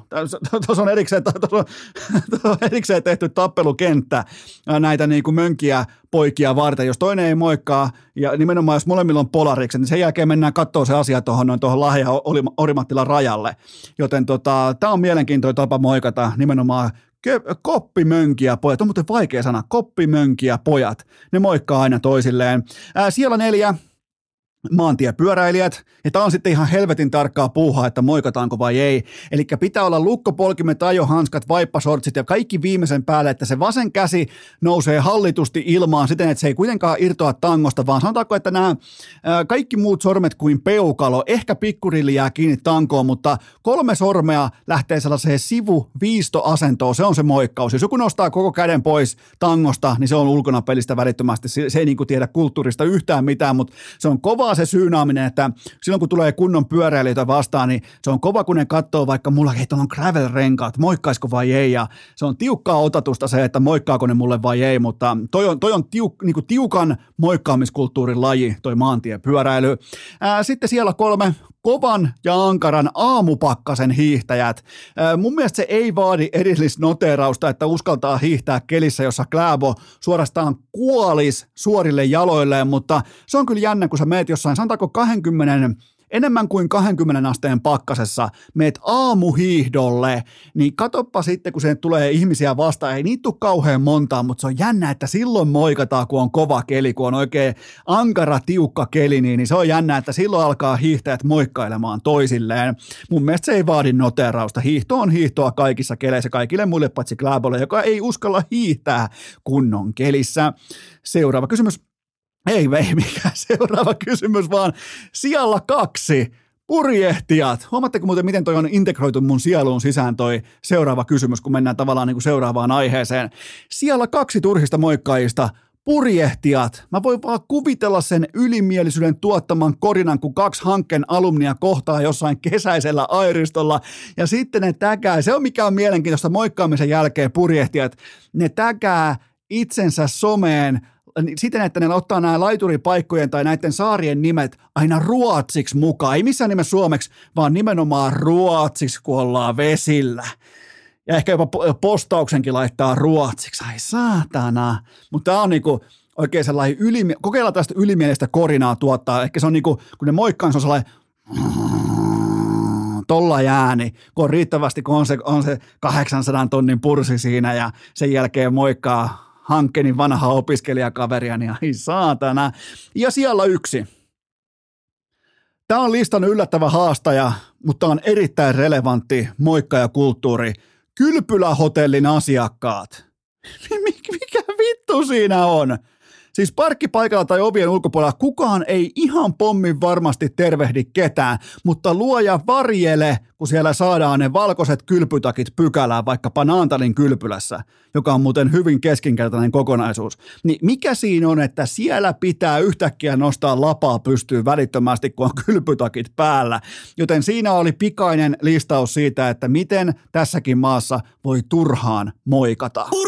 Urheilukääst! Ravitallissa Iivo Puhtimäki ja tietenkin EV-Esko. Aivan tuota pikaa hypätään tämän jakson tärkeimpään aiheeseen, mutta sitä ennen mulla on teille huippunopea kaupallinen tiedote ja sen tarjoaa urheilukästin pääyhteistyökumppani Elosen Leipomo. Kumpikuuntelijoiden leipomaa leipää sekä pullaa kotimainen perheyritys Keski-Suomesta. Nyt otetaan herkut testiin, koska illat kylmenee ja anoppi tulee kuitenkin kyllä, eikä sulla ole mitään tarjottavaa, miten olisi Elonen, Helmi, juustokakut, ai jukolauta nimittäin. Mä just perjantaina ostin ja meni muuten hitusen verran nappi. Oli tää suklainen kuorutus, eli Elonen, Helmi, juustokakut, juhlavan herkkä koristelu, tahivaallinen maku ja sataprosenttisesti suomalaista käsialaa alusta loppuun. Muistakaa myös Elosen puustit, eli nyt sitä pulloakin voi heittää tarjolle. Ja on muuten fiksusti tehty Elosen puustit. Täydellinen neljän korvapuustin paketti, ei kolmea, ei kahta tai kuutta. Kuka tarvii kuusi? Neljä täydellinen lukema, kun puhutaan korvapuusteista. Tsekatkaa leipähyllyltä, tsekatkaa ähm, äh, leivontahyllyltä oranssia väriä. Kattokaa sitä, leipäpusseissa on aika paljon oranssia, se vie teidät luvattuun maahan, joten kattokaa sitä, etsikää Elosen logoa, etsikää Elosen tuotteita, se on urheilukästin ylpeä pääyhteistyökumppani. Ja muistakaa, kun te menette sinne kauppaan, muistakaa, kun te näette Elosen logon, se tarkoittaa sitä, että ton tuotteen on leiponut kummikuuntelija. Säkin oot kummikuuntelija, niin osta niiden tekemää leipää, sekä pullaa että leivon naisia. Kaikki tuotteet elonen.fi. Tähän kylkee myös toinen huippunopea kaupallinen tiedote, jonka tarjoaa urheilukästin pitkäaikainen päätyöstökumppani Oshi. Tuhti sininen. Sä et välttämättä uskalla edes kohdata tuhtia sinistä kaupassa, mutta se on myös sun huhujen mukaan. Se on myös sun lähikaupassa tällä hetkellä, joten kun sä meet kauppaa juomahyllylle, mä haluan, että sä tiukan otatuksen, jopa tuijotuksen tuhtia sinistä vastaan mittat, että onko susta siihen, koska kaikista teistä ei ole siihen. Eli osa teistä Mä, mä epäilen, että osa teistä tohtii osa teistä tietyllä tapaa uskalsi jopa haastaa isoa sinistä kaikki nämä vuodet, mutta miten käy urheilujuomien final bossia vastaan, joka on totta kai Oshin tuhtisininen. Varokaa heikkolaatuisia halpakopioita, on vain yksi ja ainoa tuhtisininen. Ottakaa, mä haluan nähdä teitä kuvia tuhdista sinisestä. Näyttäkää mulle, missä tuhtisininen voi olla mukana, koska harvahan teistä jaksaa sitä edes kantaa, kun se on niin tuhti, se on niin iso, se on melkein litran pötikkä. Joten nyt se iso sininen, totta kai se on kokoonpanossa jatkuvasti mukana, mutta ottakaa messiin myös tuhtisininen. Kaikki lisäinfo osoitteesta oshi.fi ja nyt ääneen salibändin ex-supertähti Krister Savonen. Ja muistakaa se, että tämä vierailu ei välttämättä sovi kaikille, joten nyt sisältövaroitus, muistakaa se, jos sulla on ongelmia masennuksen kanssa, päihteiden kanssa, sulla on itsetuhoisia ajatuksia, niin puhu ennemmin jollekin, hae ammattiapua, koska tämä kyseinen vierailu saattaa aiheuttaa juurikin niitä vääriä tuntemuksia sinussa, mutta muilta osin nyt ääneen Krister Savonen. Urheilukääst! Tuulipuku niskaan, hokat jalkaan, mieli tyhjäksi, kuulokkeet pykälään ja kästin kanssa kuntoilemaan. On aika toivottaa tervetulleeksi urheilukästin seuraava vieras, joka poikkeaa erittäin voimakkaasti urheilukästin normi vieraskannasta siitä syystä, että useimmiten urheilukäst perustuu halpoihin kainalopieruihin ja mukaviin tarino- tarinoihin, mutta nyt ei olla niiden äärellä, nimittäin vieraana on Krister Savonen, jonka upea ura loppui viime syksynä. Ja nyt tullaan tavallaan siihen hetkeen kaikkeen tämän päävammojen jälkeen tähän pisteeseen. Tervetuloa urheilukästiin Krister Savonen. Kiitos paljon, mukava, mukava olla täällä.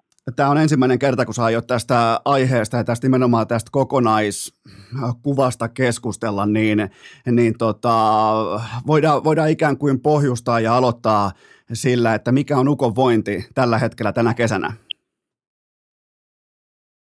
No, tota, tota, äh, vointi on aika, aika vaihteleva, vaihteleva, mutta tota, pienin askelin mennään eteenpäin, mutta arjessa edelleen edelleen jonkin verran haasteita, että lukeminen ei onnistu ja keskittyminen on, on aika vähäistä ja pään kapasiteetti muutenkin, muutenkin tota noin kuormittuu aika nopeasti, mutta tässä näin hyviä kelejä on ollut, niin mikä tässä niin kuin pikkuhiljaa eteenpäin mennessä. Ja me, te, me tehdään tätä itse asiassa tätä vierailua aika kovankin helleaallon keskellä, niin jos tulee liian kuuma tai alkaa päätä särte, särkemään tai ää, keskittyminen lähtee, lähtee pois, niin sano vaan, niin tehdään sitten loput myöhemmin. Kyllä joo, ei tässä, ei tässä mitään hätää. Mä toivon, että mä pysyn vaan sun perässä, että ei hirveän paasti ohitte me kysymyksiä. Kyllä sä pysyt tota ihan, siitä ei, ole, siitä ei ole kahta sanaa, mutta siis 28 vuotta, ura loppu 27-vuotiaana, maailman paras salibändin puolustaja, kaksi MM-kultaa Suomen paidassa, äh, paidassa mutta äh, tota, otetaan kuitenkin tähän alle äh, urheilukästin tapojen mukaisesti, ennen kuin mennään tuohon erittäin mun mielestä todella, todella tärkeään asiakäsittelyyn, niin yksi lämmittelykysymys. Äh, Tämä lämmittelykysymys kuuluu näin, että milloin harhauttajien ensisingle Salibändi on elämää myy platinaa ja miten tästä jaetaan tulot sun ja Peter Kotilaisen kesken? Jaa, jaa, toi on aika vaikea, vaikea kysymys. Toivotaan, että tämän, tämän haastattelun tota, no, siivittämänä niin se, se biisi saa vähän tota, noin lisäpotkua, että sieltä YouTubesta se löytyy, löytyy mutta tota, niin, en tiedä, että se hän meni konkurssiin tuossa aikoinaan, aikoinaan sen takia, kun kotilainen unohti tota, Instagram-tilin salasana ja sähköpostin, niin se, se, tota, no, se lyötiin silloin konkurssiin, mutta se on hienoa, että poika jatkaa vielä tota, no, pelaamista ja harhauttajien tarina. Mutta tavallaan onhan toi niinku tuossa ehkä vähän myös osoittaa sormella itseään, jos antaa niinku operatiivisen vastuun Peter Kotilaiselle. Joo, kyllä siis satapinnaa niin kuin tulee mulle siitä, että mä jo, jollain vauvan uskolla ajattelin, että se voisi niin kuin muistaa jotenkin, mutta ei, näin ei käy. Eli nyt puhutaan siis art- artistikaksikosta Savonen Kotilainen, jonka ura loppui siis siihen hieno, voimakkaassa nousukiidossa alkanut räppiura loppui siihen, että Kotilainen unohti tunnukset. Kyllä, se on, se on juuri näin. Kannattaa, kannattaa käydä tuota, no, YouTubesta kuuntelemaan. Se on, se on hyvä setti kyllä silloin. Mietin Nuoret, vaan... minkäköhän ikäisi 18-vuotiaat vähän sekaisin olevat pojat niin teki pikku biisin. Niin, mietin, voisitte olla Siinä vaikka, niin kuin mu- muussa tapauksessa voisitte olla vaikka Blockfestin pääesiintyjänä. Että tämä on niin kuin, tota, se on pienestä kiinni joskus. On, on, joo, kyllä. Et se, nyt voi tässä jälkikäteen vähän harmitella sitä, mutta katsotaan, jos kotilainen jostain kaivaa ne kaivaa ne tota, noin tunnukset vielä, niin jos ensi kesänä sitten isketään pokeille. Voi, voi melkein luvata, että kotilainen ei kaiva tunnuksia tässä. Tota, näyttää nä, näyttää, näyttää, näyttää tota siltä, että hän ei ole, niinku, voisiko sanoa profiililtaan tunnuksen kaivaja. Ei varmasti, ei varmasti. Hyvä, mennään. Niin. Oliko, oliko vielä kotilaiseen liittyen, liittyen tai hänen, hänen tota, tunnusten kaivamiseen jotain? Ei, ei oikeastaan. Ei, sanotaan, että ei, ei pistetä sen varaa hirveästi niin odotuksia, mutta saattaa se yllättää joskus. Se on totta, mutta siirrytään itse asiaan ja siihen syyhyn, minkä takia me ollaan tässä ja ollaan täällä, niin ää, sulla upea salibändiura ää, poikki, katki, ää, se loppui 27-vuotiaana, eli 24. syyskuuta Oiles vastaa Classic Tapiolan urheiluhalli ja toinen erä kellossa 33 ja 10 ja ää, mä oon katsonut nyt sen videon tässä viime päivien aikaan totta kai useita kertoja ja aloitetaan siitä, että Miten tähän tilanteeseen tultiin? Mikä sun päävamma historia ennen sitä oli? Mi- miten, totta kai toi oli kova tälli, toi tuli selästä, sä yritit suojata palloa viimeiseen asti ja, ja tota, Tapiolan urheiluhallin betonireuna, no voidaan mennä kohta siihenkin, mutta mikä oli päävamma historia ennen tätä hetkeä, koska ilmeisesti oli tullut tällä ja pitkin uraa?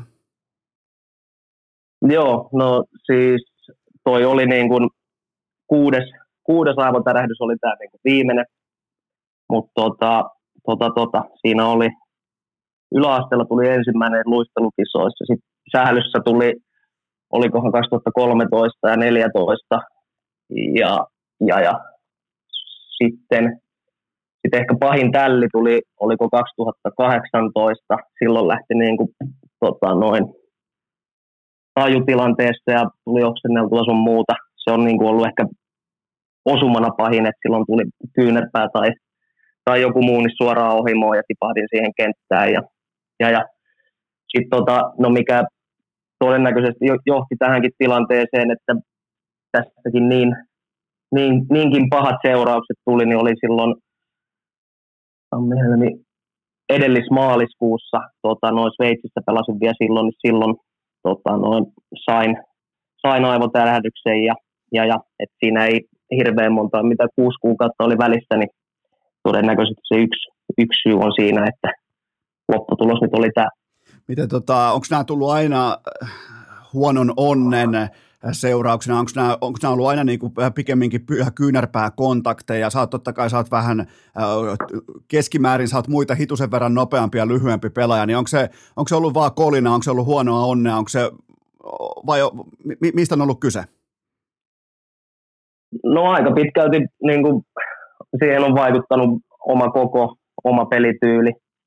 Että tilanteisiin on menty niin kovaa kuin on päästy ja hirveästi varomatta. Ja sitten on niin kuin, tota, noin, kolissu, kolissu oikeastaan, no kyynärpäistä on tullut, onko nyt kolme, kolme iskua, tota, noin, mikä on kolahtanut tuohon pääseutuville ja sitten sit, tota, noin, niin, että ainoa mikä nyt on, mistä vähän silleen on pohtinut, että olisi voinut jäädä kokematta, niin oli se Sveitsin isku, että silloin niin kuin vastapuolen pelaaja ihan nappasi niin kuin pillistä kiinni ja laittoi jalan tuonne muun jalkojen taakse ja heitti niin kuin pikku Smackdown-iskulla tota, noin selälleen maahan ja siinä, siinä kolahti tota, noin takaraivon maahan, mutta, mutta, mutta kaikki ne oma, oma pelityyli, oma koko huono tuuri, että se nyt on, voi olla tyytyväinen, että ei tarvitse kuitenkaan katkeraa olla niin kuin kenellekään tästä, tästä tilanteesta, nyt pääsee vähän helpommalla. Mutta taas toisaalta tämä antaa osviittaa myös siitä, että kun vain yksi näistä on tullut niinku selkeän sikailun perusteena tai niinku selvän sikailun jälkiseurauksena, niin, niin, niin antaa osviittaa nimenomaan siitä, että kuinka kova tempo, kuinka kova vauhti, kuinka kova ö, fyysinen vaatimustaso tuolla on. Kyllä, joo, ja se on mennyt tässä niinku viimeisen viiden vuoden aikana, niin salibändissä on mennyt niin paljon eteenpäin ammattimaisuudessa ja kaikissa, että sen ihan maajoukkuetesteissäkin tota, noin huomasi, että siellä tulokset alkaa olemaan sen verran kovia, että se niin kuin, vauhti ja taitotaso ja voimatasot ja kaikki, että ne on mennyt niin paljon eteenpäin, että väkisinkin siellä alkaa sitten jossain kohtaa, jossain kohtaa sattuu, kun porukka on semmoisessa kunnossa, kunnossa niin tota, noin tilanteet tulee nopeammin tapahtuu kaiken näköisiä vahinkoja. Ja kyllähän niin kuin sählyssäkin niin noin pääiskut niin kuin määrältään ne on kasvanut tässä, mitä nyt sanoisi, kolmen, neljän vi, viime vuoden aikana. Että se, se tuossa on, niin kuin, mikä itseä vähän huolettaa, että mitä, mitä siihen keksitään.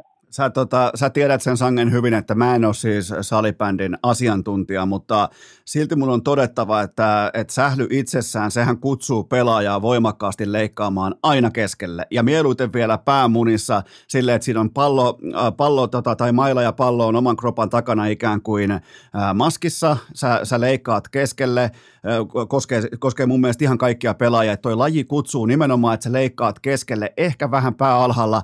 Ja silloinhan tulee eteen väistämättä tilanteita, missä e- eihän vastustaja monestikaan siinä tilanteessa yritä mitään muuta kuin oikeaoppisesti puolustaa vaikka linjaa tai olla linjalla ja, ja tulee tälle ja, ja siihen ripaus huonoa onnea, niin, niin onko tämä nykypäivän nimenomaan salibändin kuva, että siellä, siellä yksinkertaisesti vaan mennään niin helvetin kovaa ja leikataan keskelle ja, ja päät on enemmän alttiina kontakteille kuin aiemmin? No kyllä, kyllä aika lailla noin. Ja sitten se, että tota, no, niin kuin, miten se nyt sanoisi, puolustuspelaaminenkin alkaa olemaan sen verran hyvää ny- nykypäivänä, että siellä on sitten pakko mennä niin kuin pieniin väleihin ja, ja, ja sit niissä totta kai riskikertoimet aina vähän kasvaa, ei, vaikka ei kukaan yritä tehdä mitään pahaa, niin silti tota, no, aina välillä voi jotain sattua ja se nyt, se nyt on semmoinen juttu, että mitä ei, ei saa pois. Ja se nyt on, jokainen urheilija tietää, että riskejähän siinä aina, aina on niin kuin mukana, mutta se, tota, no, siihen se on mennyt, että sinne on pakko mennä, jos haluaa niin kuin jotain saada aikaa. Ja, ja, ja se, en tiedä, va, vaikea juttu. NFL on siirrytty nykyään preseason harjoittelussa sellaisiin kypäröihin, jotka näyttää niin kuin ihan pomppulinnoilta, niin uskotko, että salibändiin tulee jollain aikataululla jonkinnäköinen pääsuojus pakollisesti käytettäväksi?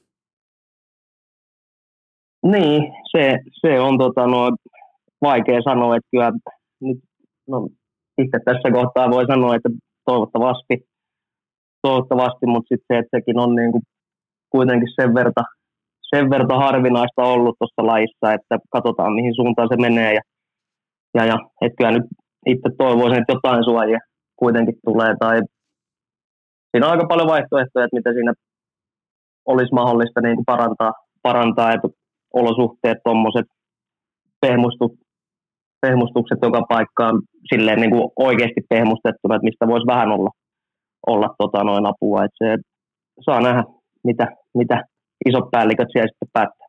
Ää, miten sä muistat tästä itse tilanteesta? Tämä oli tämä 24. syyskuuta ja, ja pää osui sitten erittäin kohtalokkain seurauksin Tapiolan urheiluhallin betoniin. Niin onko sinulla siitä tilanteesta tai siitä päivästä tai siitä hetkestä mitään muistikuvaa? No tilanteesta en, en muista mitään, että sit jossain kohtaa siinä, siinä kentällä palautuu muisti.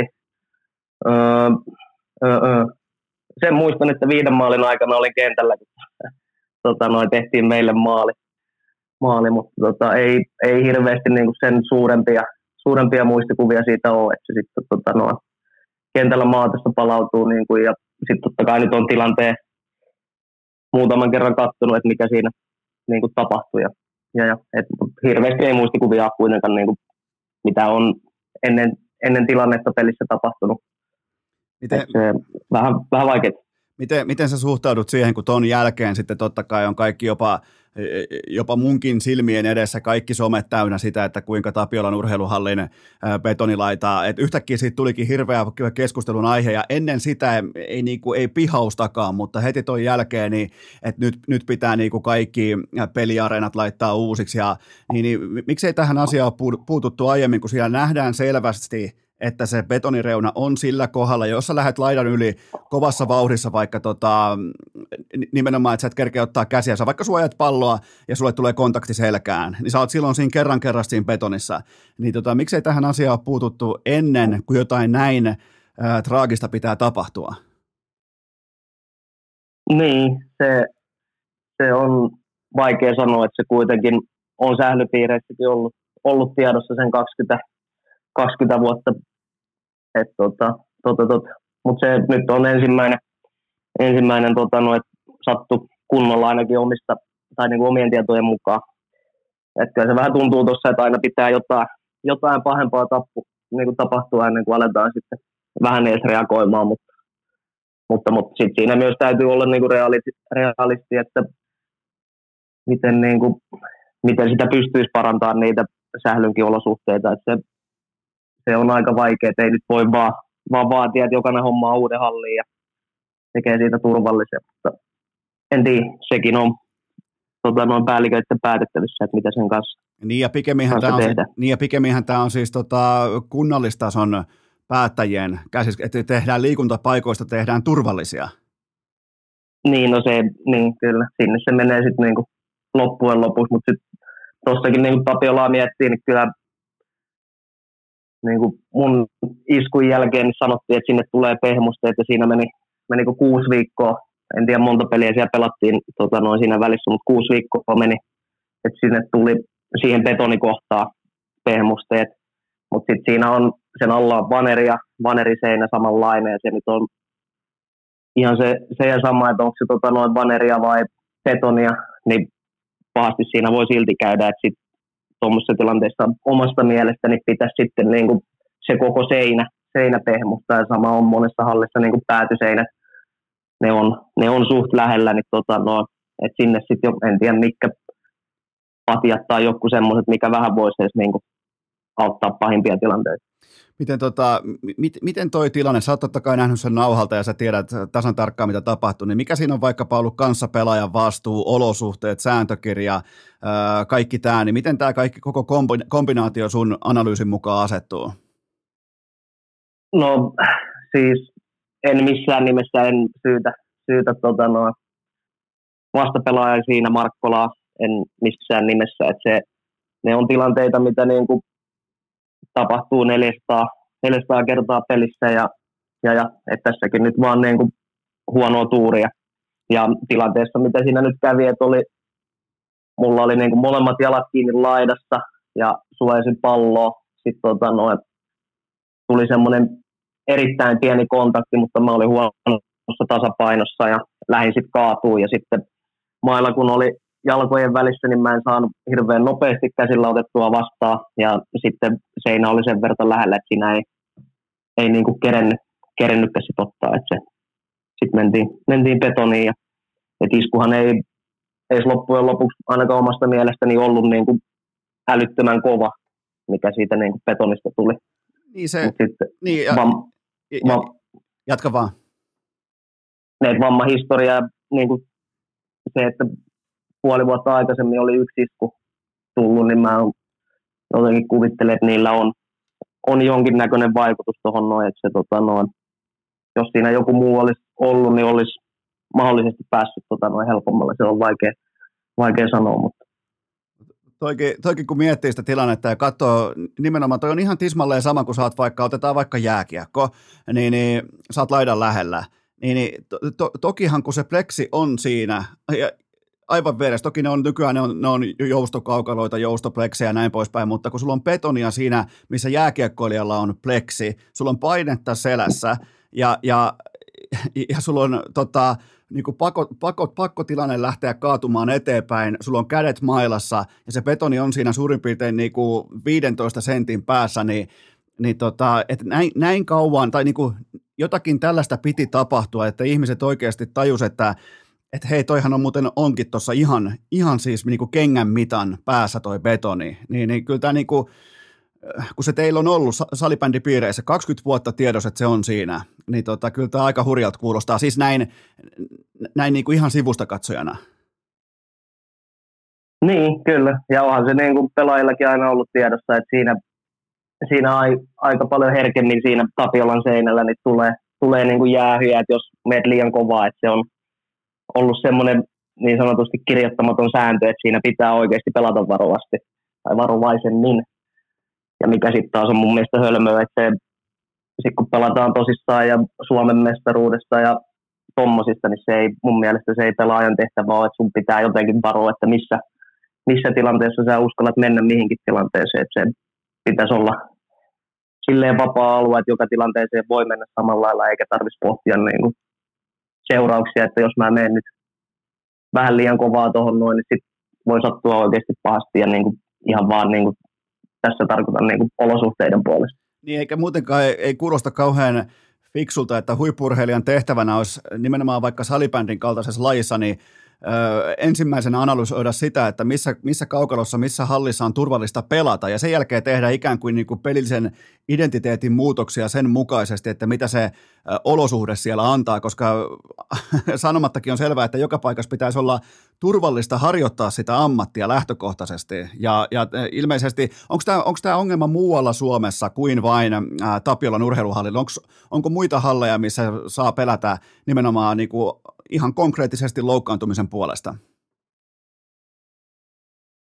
No, no äh, ei nyt ehkä ihan noin lähellä, lähellä ole missään, mutta sit on siellä semmoisia, että tota, noin tarpeeksi pahasti kun lennät, niin on, on niin kuin mahdollisuudet, mahdollisuudet osua, osua seinään. Ja se on, mun mielipide on se, että ne jokainen, jokainen missä on pienikin riski osua, niin sit ne pitäisi oikeasti sitten suojata silleen ja pehmustaa tai tehdä jotain, että, että, että ne riskit saataisiin siinä minimiin. Ää, sulla oli, sä totesit tosi aiemmin, ja mä otan oikeastaan siihen kiinni, että sulla oli maaliskuussa ollut, maaliskuussa ollut edellinen, eli viides aivotärähdys, niin, niin kuka päästi sut kentälle ö, nyt tänä syksynä? Tai siis en mä halua mitään nimeä, ketään ei nyt niin kuin pidä heittää pussin alle, mutta miten tämä niin kuin aivotärähdys, hoitoprosessi käytiin läpi ja miten se pelilupa lopulta tuli, koska niin kuin sanoit itsekin, niin ainakin mun korvaa kuulosti viidennen aivotärähyksen jälkeen aika niin kuin nopeastikin tultiin kaukaloon. Ja jälleen kerran, nyt ei, ei niin kuin, syyttävä sormi nyt ei ole, ja nyt ei niin kuin haeta mitään skandaaleja, vaan pikemminkin mä yritän niin kuin ymmärtää, että miten tämä prosessi on mennyt. Niin joo, äh, tota, no siis Sveitsin jälkeen mä kävin tota, noin Sveitsissä ihan niin kuin aivotärähdyskeskuksessa äh, kahdeksan viikkoa, ja tota, noin siellä sitten tehtiin kaiken maailman niin kuin tutkimukset. Siellä on käynyt NR-pelaajia ja muita. Et siellä on niin kuin ihan tämmöinen niin kuin aivotärähdyksiin keskittyvä tota, noin, paikka. Ja tehtiin tutkimukset ja sen jälkeen mä kävin kuntoutuksessa siellä sen, sen kahdeksan viikkoa. Ja, ja tota, noin, niissä ei niin kuin, ollut oikeastaan, ei ollut mitään niin kuin, ongelmaa enää sitten niin kuin kahdeksan viikon jälkeen, että pelasin mä Sveitsissäkin jo kahdeksan viikon jälkeen, niin tota, noin sen Sveitsin finaali. Et mä, se tuli runkosarjan viimeisessä pelissä tuli se tälli, playerit jäi sivuun, mutta sitten tota, noin superfinaaliin, superfinaaliin pääsi jo pelaamaan niin yhden pelin ja, ja, ja, täytyy mainita, että yhden maali, maalin tein tota, noin siinä, siinä pelissä. Hävittiin 3-2 ja tein omiin, omiin yhden maalin. Tota, noin, siitä. Harva, harva suomalainen kuitenkaan saa Sveitsin finaalissa tehtyä maalia. Niin se on semmoinen, mikä, mikä on jäänyt lämmittää mieltä, vaikka vähän väärään vähän menikin. Mutta ilmeisesti kuitenkin mutta, niinku, ilmeisesti olo oli, oli, oli, hyvä ja olit valmis hyppää ja oli niinku kova nälkä hypätä kaukaloon ja, ja, ja su on aina leimannut sun uralla sen verran, mä oon tehnyt kotitöitä, että ää, tietty niinku analyyttisyys ja rauhallisuus ja sellainen, niinku, että sä teet rationaalisia päätöksiä, niin ilmeisesti kaikki oli valmista, ei mitään muuta kuin askiin. Joo, kyllä se oli ja tässä nämäkin on semmoisia, että mä oon, oon aina niin kuin, niin kuin lääkäreitä, lääkäreitä totta kai niin kuin tulee uskottua ja se, että siinä jumpattiin kuitenkin sen verran ja mä kerkesin niin kuin reeneissä vaikka kolmen viikon jälkeen menee lajille ja katsoon, että mikä, mikä se tilanne siinä sen kanssa on. Ja tota, noin, no sitten yhdet treenit, kokonaistreenit mä pystyin vetämään silleen niin kuin ennen finaalia ja se tuntui, tuntui niin kuin pään osalta. Kroppahan nyt oli ihan sekaisin, että mä juosta jaksanut yhtään. Mutta tota, noin, pää, pää, oli kuitenkin suht normaali, normaali vielä tota, noin, siinä tilanteessa. Ja ja, ja no me hävittiin finaalia ja, ja sitten tota, no, muutettiin Suomeen ja mulle silloin Sveitsi, siellä aivotärähdyskeskuksessa Sveitsissä niin tarjottiin niin kuin psykologia, tai ne sanoi, että on, on mahdollista niin kuin saada, saada tota, no, niin kuin henkistä, niin, mitä, niin kuin psykologia siihen jeesailee, että jos, jos tulee jotain pelkotiloja, että ei uskalla mennä, mennä kentälle tai näin, mutta sitten sit meillä tuli muutto Suomeen, muutto Suomeen ja tota, noin, tota, tota, se vähän niin kuin jäi, jäi siihen ja silloin meillä oli joukkueen viimeinen reissu yhdessä käytiin Alpeilla mökkeilemässä ja siellä, siellä muistan, että sanoin niin kuin ensimmäisen kerran yhdelle meidän pelaajista, että nyt alkaa, niin kuin, alkaa mielenterveys sakkaa, sakkaan tota noin, ja,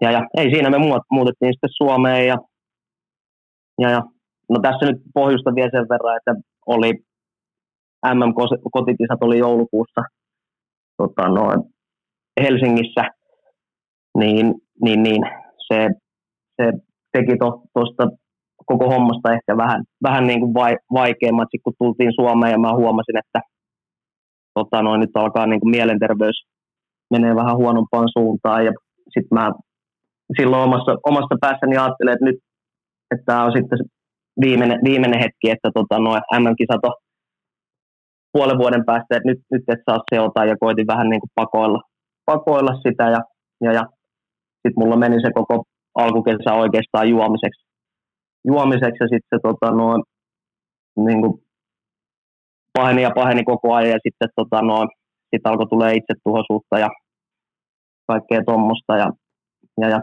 No sitten se niin kun, mä, en, mä en silloin kertonut kenellekään tyttöystävälle enkä perheelle enkä, enkä kavereille, vaan ajattelin, niin kun, ajattelin että ei tässä nyt sempataan vähän aikaa. Ja, ja kyllä se siitä kääntyy, mutta sitten tota, noin, juhannuksena niin se kaikki, kaikki räjähti sitten perheen ja tyttöystävän naamalle. Ja, ja, ja. Mutta siinä sitten tota, noin, äiti ilmoitti, että nyt tota, noin, saman tien yksityinen psykologia menet sinne ja kävin siellä muutaman kerran. Ja ja, ja siinä olo alkoi niin kuin helpottaa, helpottaa ja ei ollut niin kuin mitään semmoista, että miksi mä en olisi, olisi tota noin, pystynyt niin kuin pelaamaan. Ja, ja, ja mitäs sitten? Mä, tota, mä, mä otan, niin, tohon, mä otan tohon, tohon kiinni, koska sä mun mielestä tosi rohkeasti ja ansiokkaasti keskustelet näistä, näistä asioista, jotka on useimmiten urheilupiireissä ihan silkkaa äh, offlinea ja tapuja, niin tota, miten sä huomasit – mitä, mitä oireita sun mieli antoi sulle siinä, että, että nyt alkaa niinku reistailemaan? Minkälaisia, minkälaisia merkintöjä sä teit silloin? Totta kai sen jälkeen, niin kuin totesit, ilmeisesti yritit paeta niitä alkoholilla, mutta mitkä oli tällaisia ensimmäisiä merkkejä, että mieli alkaa reistailla?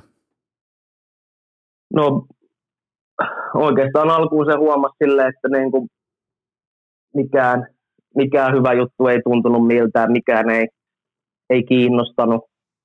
Ja, ja, ja niin, ehkä semmoinen, että oli niin kuin, ei ollut se iloinen oma itsensä, vaan semmoinen, että kaikki oli, kaikki oli perseestä ja mitään ei kiinnostanut tehdä. Ja, ja, ja sitten tota, no, viinalla, kun sitä lähtee pakoilemaan, niin sit ahdistus kasvaa ja tota, no, menee, menee vielä tota, no, huonompaan suuntaan. Ja ne oli, niin kuin, ne oli semmoisia ehkä ensimmäisiä, mitä ainakin nyt muistelen se eskaloitu sitten ihan itsetuhoisiin ajatuksiinkin, niin, niin, niin tota, missä, missä vaiheessa nämä tuli mukaan ja oliko nämä, liittyykö tähän niin vaikka tähän alkoholin käyttöön ja siitä tulleeseen ahdistukseen vai miten, miten se asettui niin kuin tähän ikään kuin aikajanalle?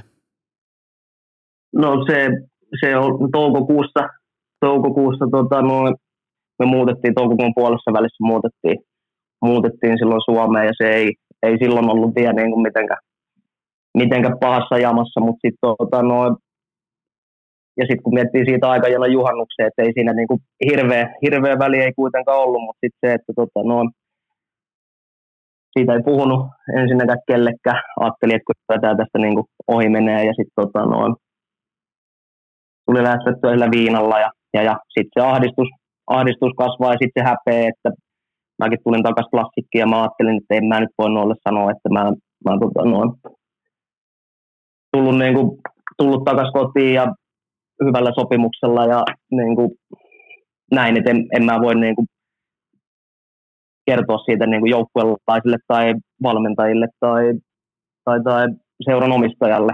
Että se, tota, mä, en, mä en halua olla se, että mä, mä tuun takaisin ja sitten mä oonkin silleen, että mä, on, mä oonkin yhtäkkiä ihan sekaisin, että mä en välttämättä pystyisi pelaamaan, niin se ei silloin, silloin niin kuin mulle ei mennyt vaan niin kuin järkeä, että se, se jotenkin se, se on vaikea selittää, mikä tä, tässä on just niin kuin urheilumaailmassa itselläni, tai nyt on tässä tullut kuitenkin aika paljon pohdittua, että, se, että mullakin on meidän seuran omistajan kanssa, niin uskallan väittää, että erilainen suhde kuin 99 prosentilla niin kuin tuota, noin urheilijoista. Että se, mä oon 13-vuotiaana vuotiaana mennyt toimistolle ekan kerran hommiin ja siitä on, niin kuin, on ollut aina niin kuin, tukena ja on pystynyt puhumaan puhuu pahoistakin asioista ja ne niin kuin klassikin toimiston porukka on ottanut sitten taas niin itseä tässä niin kuin löytää vähän itteensä ja niin kuin antanut työpaikkaa sun muuta. Mutta se, että sitten niin mäkään en uskaltanut niin kuin itse sanoa, sanoa tota, noin sille meidän seuran omistajalle, vaan että mun oli mä jonkun keittoreissun jälkeen niin kuin pistin tutulle viestiä, että nyt nyt vittu, että nyt on niin huono olo, että nyt, nyt niin mä en pysty hengittämään ja mä oon niin kuin ihan, niin kuin, ihan lopussa, että mä, mä oon nyt sekoamassa niin kuin oikeasti. Ja, ja sitten tota, no, no sit se tuttava laitto, laitto seuran omistajalle viestiä ja sitten se, niin kuin, sit se tuli niin kuin seurankin, seurankin tietoisuuteen. Ja, ja, ja niin. Sä, mä, otan, mä otan taas tuohon, mä Tämä on ensinnäkin, tämä on, varmaan koskaan kuunnellut vieraan puhumista näin tarkalla korvalla ää, tota, urheilukästin historiassa, mutta tuohon tohon mä otan, että ajoksut ikään kuin joku niinku häpeän tunne siitä, että tämä on jotain sellaista, mitä mä en kehtaa, en uskalla, että ikään kuin urheilu, kaikkihan tietää, miten urheiluperhe toimii, että kaikki rintaryhdissä ollaan saatanan kovia jätkiä, kuka vetää eniten viinaa on kaikista kovin jätkä ja, ja tämmöistä, niin ajoit sä itse sellaiseen niin kuin häpeälukkoon, että, että et, et, tässä menee mun raja, tästä mä en aio kertoa, että mä puren hammasta meidän kaukaloon, teen pisteitä, voitetaan mestaruus, voitetaan MM-kultaa, niin oliko se niin kuin ikään kuin sun mindsetti tähän niin kuin kesän aikana? No ei, siis en, en mä häpeätä mä en olisi oikeastaan niin kuin tuntenut, tuntenut missään vaiheessa, mutta sitten se, niin kuin, mikä tästäkin niin kuin teki sen vaikeimman jutun, niin kuin se pää, tai mun päätavoite koko ajan oli kuitenkin niin kuin ne kotikisat Helsingissä. Et mä olin 2010 10 katsomassa, kun ne viimeksi oli Helsingissä, ja silloin mä oon niin kuin laittanut itselleni, itselleni tavoitteeksi, että mä oon siellä, niin mä en antanut niin kuin itselleni tavallaan sitä vaihtoehtoa, että nyt, nyt voisi tulla jotain niin kuin ongelmia, mikä häiritsisi niin kuin sitä valmistautumista sinne MM-kisoihin. Et se, se oli niin kuin se isoin, isoin homma niin kuin itselle siinä, että se jotenkin vaan, kun se ne on ollut kymmenen vuotta tuossa tavoitteena ja unelmana päästä niin kuin kotiyleisön yleisön, tota, noin eteen, niin siinä on, on vaikea lähteä nöyrtyyn, että nyt alkaisikin tulee jotain, jotain niin kuin hankaluuksia. Tuliko jopa niin kuin tällaisesta yksittäisestä urheilullisesta tavoitteesta, unelmasta, tuliko siitä pikemminkin niin kuin pakko mieleen, että se siivoo kaiken tieltään? No, niin, en, se, ei se pakko miele. Niin, toi, toi on hyvä kysymys. Mä, mä väitän, että ei se ehkä niin kuin itselle pakkomielle, pakkomielle ollut, mutta se, että siinä oli niin kuin se, että siellä halusi olla, olla niin kuin parhaassa kunnossa, missä on, missä on ikinä niin kuin ollut. Ja sitten se meni niin kuin siihen, että kun alkoi huomaan, että hommat menee vähän huonommaksi, sitten tuli sillä, koitti vaan sulkea sitä, että nyt, nyt ei, että siellä on ku, kuusi kuukautta on kisoihin. Niin tota, no, ei, nyt pitää pystyä reenaamaan, pitää mielen olla virkeänä ja kaikki hommat niin kuin kunnossa. Et jotenkin koitti vaan sulkea sitä, niin kuin, sitä todellisuutta siitä pois ja puskea vaan niin kuin sen läpi. Mitä, mitä askelmia otettiin tämän niin kuin juhannuksen, sun mainitseman räjähdyksen jälkeen, niin, niin huomasit, että siinä alettiin kuitenkin niin kuin, ottamaan ensimmäisiä askeleita mielenterveyden tiimoilta ja ottamaan niin kuin, positiivisia askeleita? Joo, kyllä. että se, tota, no, sitten, öö, sitten mentiin tota, no, yksityiselle psykologille käymään, käymään muutaman kerran. Sitten tota, no, seuran, kautta, seuran kautta pääsin sitten Tampereen, Tampereen ammattilaisten hoitoon, jotka sitten on hoitanut noita tota, no, jääkiekkoilijoita esimerkiksi. Tota, no, niiden kanssa alettiin tekemään hommia ja käytiin tekemään testejä ja, ja, ja kunnallisen kautta tuli, tuli tota, no, mikäköhän se oikein nimi sille nyt oli, oliko neuro, neuropsykologinen testi, että missä nähtiin, nähtiin sitten tota noin, että mitä kaikki tarkkaavaisuus ja lukuhommat ja keskittymishommat, että millä, millä tasolla ne menee ja ne oli, ne oli ihan niin kuin ok kunnossa. Ja, ja, ja. Niin, että ei siinä niin kuin, että silloin saattoi johtua myös, niin kuin, silloin mulla todettiin, todettiin tota, nuo masennus ja ahdistuneisuushäiriö.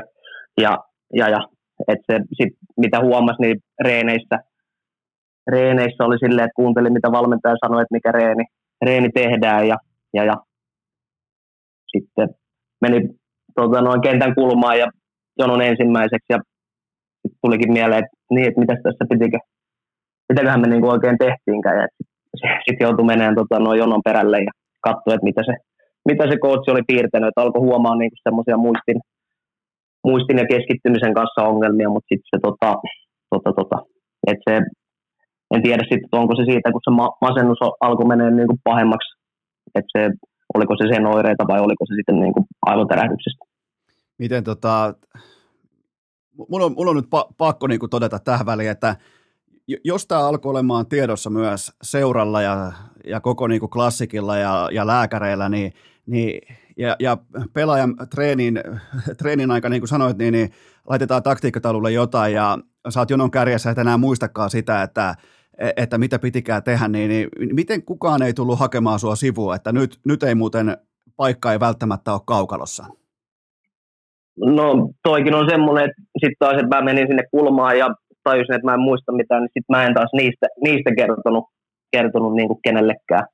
Ja sitten ei, mulla ei ollut mitään niin kuin pelaamisen, pelaamisen kanssa ei ollut, ollut mitään niin kuin ongelmaa. Et mä pystyin pelaamaan normaalisti, pelasin ihan omalla tasollani, että siinä ei, ei ollut niin kuin mitään, mutta noi on sitten semmoisia, mitä on niin kuin jälkikäteen, jälkikäteen vasta tajunnut. Tehdä. Mä silloin tajunnut edes miettiä sitä, että, niin kuin, että tämä voi johtua, johtua niistä, että mä ajattelin vaan, että no, nyt on tämmöinen hetki ja me ei jonon perään, ja mä pystyin tekemään sitä reeniä, että se ei, se ei niin kuin mä, mä en nähnyt silloin siinä, siinä niin kuin mitään, mitään ongelmaa, enkä, enkä todellakaan niin kuin lähde syyttämään seuraa tai ketään muuta joo, siitä, joo. että ne ei, ole tiennyt, tot, ne, ei tie, ne ei ole tiennyt sitä, että mä en niin kuin, mä menen sinne kulmaan ja mä en muista, mitä pitää tehdä. Joo, ja mu- ne on taas semmoisia juttuja, mitä mä en ole siitä kertonut, kertonut niille, että ne on tiennyt sen masentuneisuuden, kaikki tämmöiset, ja sitten niinku tommoset niinku vaikeudet, mitä siinä on ollut. Mutta sitten noin on taas semmoisia pieniä juttuja, mistä ei ole tullut sanottua ja tota, no, ei, ei ollut niin kuin mistään näkökulmasta. Lääkäreiltä oli luvat pelata. Kaikki niin kuin, testit, mitä nyt oli tehty, niin tota, no, ne näytti siltä, että siellä on niin kuin homma, homma kunnossa. Ja mä koin itse, että ei, ei ole mitään, mitään ongelmaa. Niin, eli seuraajalääkärit toimii äh, niin kuin tavallaan tiedossa olevien faktojen pohjalta, ja, ja sä, sä, sä, sit, sä, sä jätit nämä osat jätit hihaan, koska ne olisi voinut tehdä kompromisseja sun MM-unelmalle tietenkin. Kyllä, kyllä. Okay, tää... Joo, ja kun tässä on sitten niin kuin jälkikäteenkin on miettinyt, niin tota, no, sen, sen olisi voinut hoitaa totta kai niin kuin itse, itse eri tavalla, mutta sitten se oma mieli on, se on, se on mielenkiintoinen, sit kun se menee siihen moodiin, niin sitten se, sä et siinä tilanteessa sitä tajua ehkä niin kuin sä teet, mikä silloin tuntuu järkevältä, mutta nyt jälkikäteen niin se ei ehkä, ehkä ole niin kuin sillä Ja mä oon nyt jälkikäteenkin miettinyt, että varmaan olisi kannattanut niin kuin lopettaa viime kesänä jo, tai sen edellisen iskun jälkeen. Mutta sitten taas on myös tullut siihen tulokseen, että se ei ole ollut missään vaiheessa edes, niin kuin, edes pieni vaihtoehto, että siellä oli ne MM-kisat tulossa, että se, ei se ole niin kuin, mä en ole antanut sille edes sitä mahdollisuutta. Aivan, ja se on kaikki silloin ihan niin, kuin, niin sanottua niin kuin tyhjän jossittelua, koska se ei käynyt missään vaiheessa edes ohuesti mielessä. Kyllä, kyllä. Et se, se, mä, ja se, ne ajatukset mä oon niin kuin, niin kuin jättänyt pois, ja että se, turha tässä nyt on kuitenkaan niin kuin lähteä jossittelemaan, että tilanne on mikä on, ja se olisi voinutkin mennä eri lailla, mutta sitä ei, sitä ei silloin tiennyt, ja, ja, ja niin. Otetaan, otetaan tämän tota, syyskuisen, se on nyt kuitenkin, nyt, kun, nythän mullakin on paljon enemmän informaatiota, koska mä en tiennyt mitään tästä, että miten tähän syyskuiseen iltaan ollaan tultu nimenomaan tuon Sveitsin jälkeen toi tota, koko kesä ja kaikki tämä, mitä sä sanoit tässä aiemmin, mutta entä sitten tämän kuudennen aivotärähdyksen jälkeen, eli tämän syyskuisen illan jälkeen, mikä meille niin kuin ikään kuin urheilufaneille näyttäytyy jonkinnäköisenä päätesatamana, että ikään kuin se olisi lopettanut jotain, mutta kyllähän tämä nyt siltä kuulostaa, että et, et epäbalan, niin kuin epäbalanssi oli aika selvä asia jo ennen tätä, mutta se arki tämän kuudennen aivotärähdyksen jälkeen, niin, niin mitä se on ollut? Kerro, sana on vapaa, niin, niin kuin kuvaile sitä, että, että koska mä, sen verran me ollaan juteltu etukäteen, että, että, että on ollut tämä on ollut todella raskasta aikaa, niin, tota, niin, niin sana, on, sana on sen tiimoilta vapaa.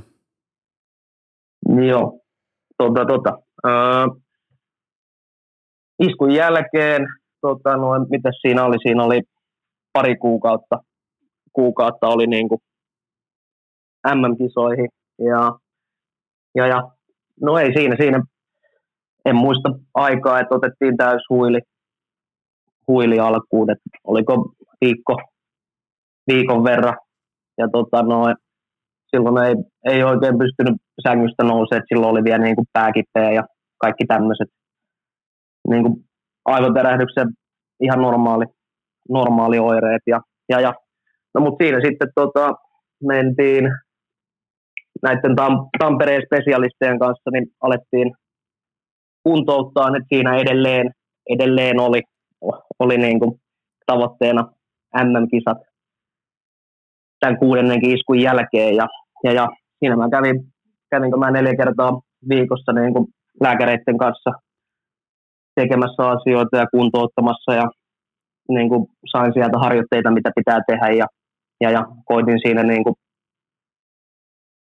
käydä punttisalilla jossain kohtaa, en muista oliko kuukausi iskun jälkeen, että olisi kroppa jossain kunnossa sitten niin kuin MM-kisoissa ja, ja, ja öö, sitten, sitten tota, on vaikea, vaikea muistella, että miten se, miten se on mennyt. Ja, Mutta mut, voidaan ottaa myös niinku isompaa kuvaa, mitä, mitä jälkioireita, miltä on näyttänyt tämä aika ylipäätään, tässä on kohta kokonainen vuosi aikaa, niin ylipäätään sieltä tähän, niin, niin, niin, niin mitä kaikkea se on sisältänyt? No, se on sisältänyt aika, aikamoisen matkan oikeastaan, että se, se, se. Öö, no mit, ehkä itselle helpoin, helpoin nyt on ja saat kysele, kysele se helpottaa, helpottaa niin kuin itse, itse, mutta tämänhetkiset oireet on, on tota, no, että lukeen ei pysty. Pari sivua kirjasta, kirjasta niin tota, no, tulee pääkipeäksi ja huono olo ja heikottaa ja kaikkea mahdollista. Ja, ja, ja öö, öö, niin, en, nukkuun ei pysty ilman lääkkeitä.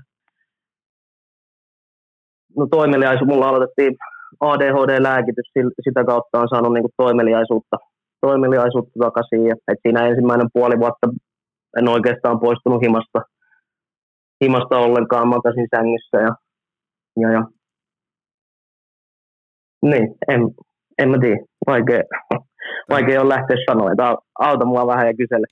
Ketä, ketä sulla on ollut tukena ja apuna tässä, tässä tota, äärimmäisen vaikeassa ajassa?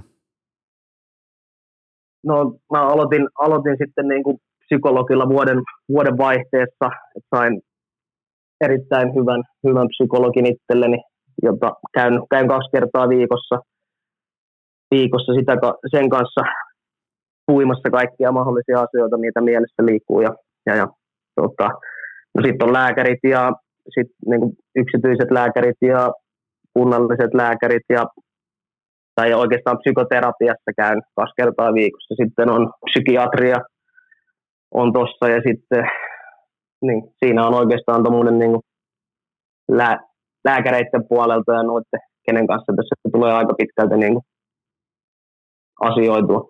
Näin tämä, Sitten on niin kuin kaikki niin. sosi, sosiaali, sosiaalityöntekijät ja, ja, ja et mä en pysty mitään niin kuin hakemuksia tai tuommoisia täyttää niin kuin itsekseen, että siitä ei, siitä ei tule mitään, niin, niin, niin sosiaalityöntekijä on siinä, siinä tukena ja sitten on, öö, mikä se on, kuntoutusohjaaja, ohjaaja auttaa. Sitten nyt on ammatillisen kuntoutuksen tota, noin, haastattelut käynnissä ja jossain kohtaa olla sitten tarkoitus työkokeilua ja katsoa, että mitä, mitä se on, että kukaan ei oikein tiedä, pystynkö mä tekemään töitä vartin vai viisi tuntia yhden, yhden päivän viikossa vai viisi päivää viikossa. Että se, tämä on tämmöistä, tämä on niin kuin, tämmöistä testailua, testailua oikeastaan aika pitkälti vielä tässä kohtaa.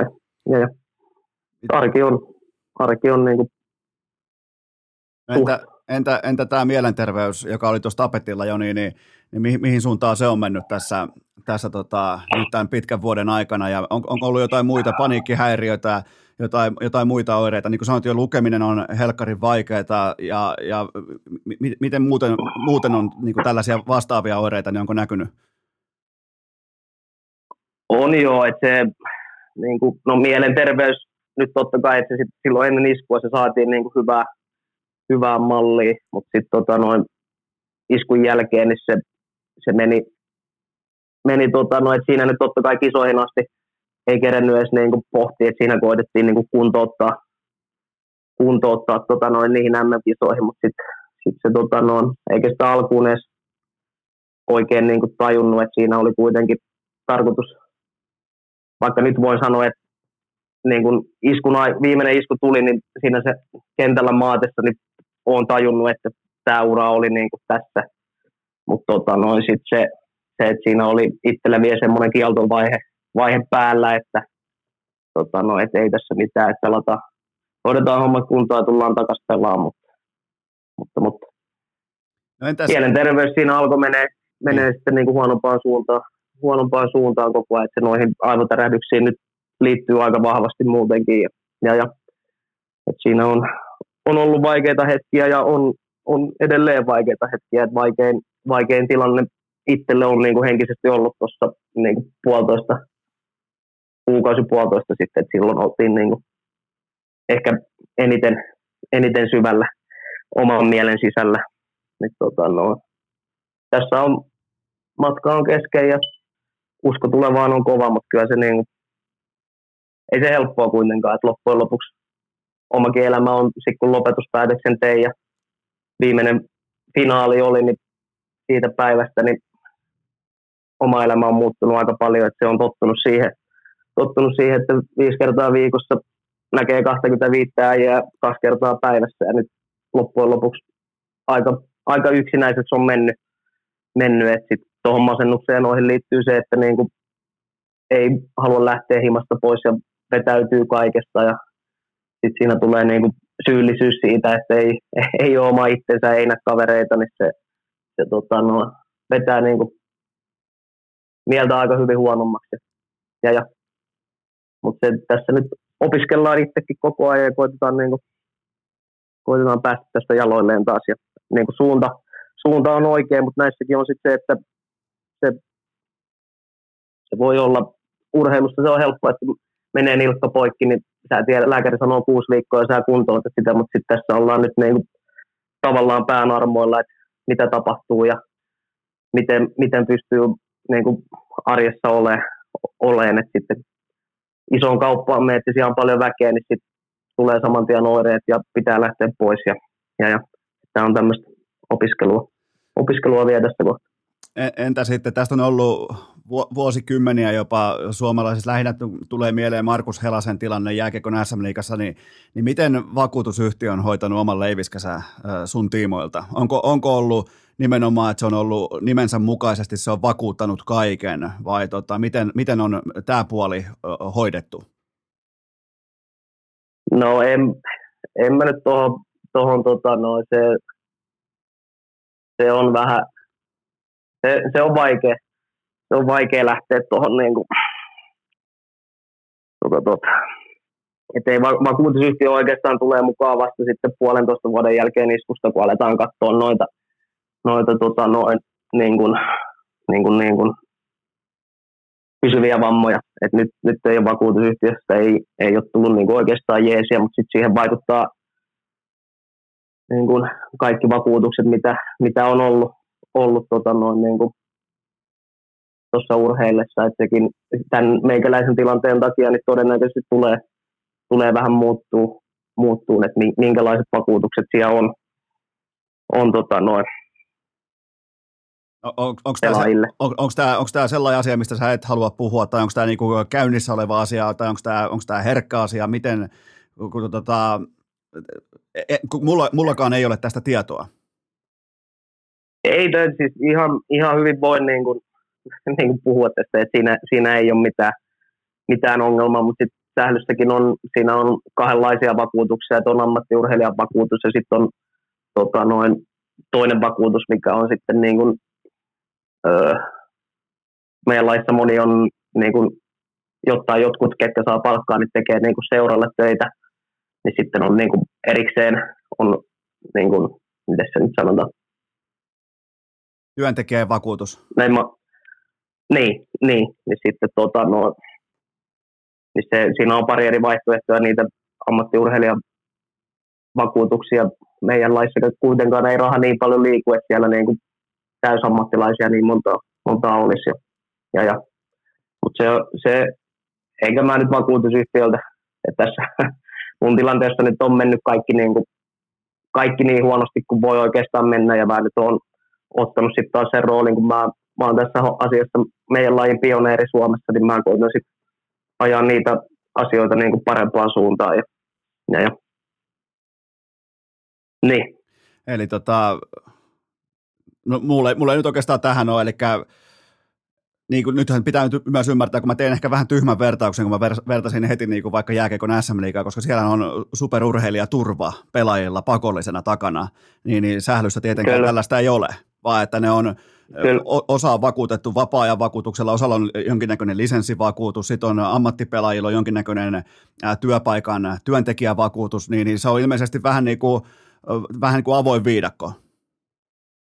Niin, kyllä. Joo, enkä mä, enkä, mä nyt en, en siis tiedä, miten noista mikään toimii, ei tässä niin kuin, ongelmia ton kanssa ei ole ollut niin kuin, missään vaiheessa, mutta nyt, nyt se sitten tuli niin kuin, niin kuin naamalle ja nyt se ehkä niin kuin on sitten se, tämä on taas se tilanne, että mikä sitten voi mahdollisesti saada niitä asioita muuttaa, että on sitten niinku, tota, noin, paremmat vakuutukset ja, ja tota, noin, niin, että se toi on vaikea, mä en noista niinku, en, ole, en ole ikinä perehtynyt, enkä ole, kaikki on ollut tähän asti niinku ihan fine, mutta nyt tässä kohtaa niin ei, ei ole tavallaan vakuutusyhtiö tässä taustalla, mutta sitten taas niinku seura, seura tukee niinku on tukenut ihan kaikella mahdollisella tavalla, että ei, ei ole semmoista, että olisi niin kuin, niin kuin tota, jäänyt yksin kuitenkaan kaiken kanssa. Kaiken kanssa, niin se, siitä saa olla kuitenkin kiitollinen. Ja, ja, niin. Se kuulostaa, kuulostaa klassikin, äh, klassikin osalta niin kuin erittäin ryhdikkäältä vastuun kannalta, ainakin meikäläisen korvaa.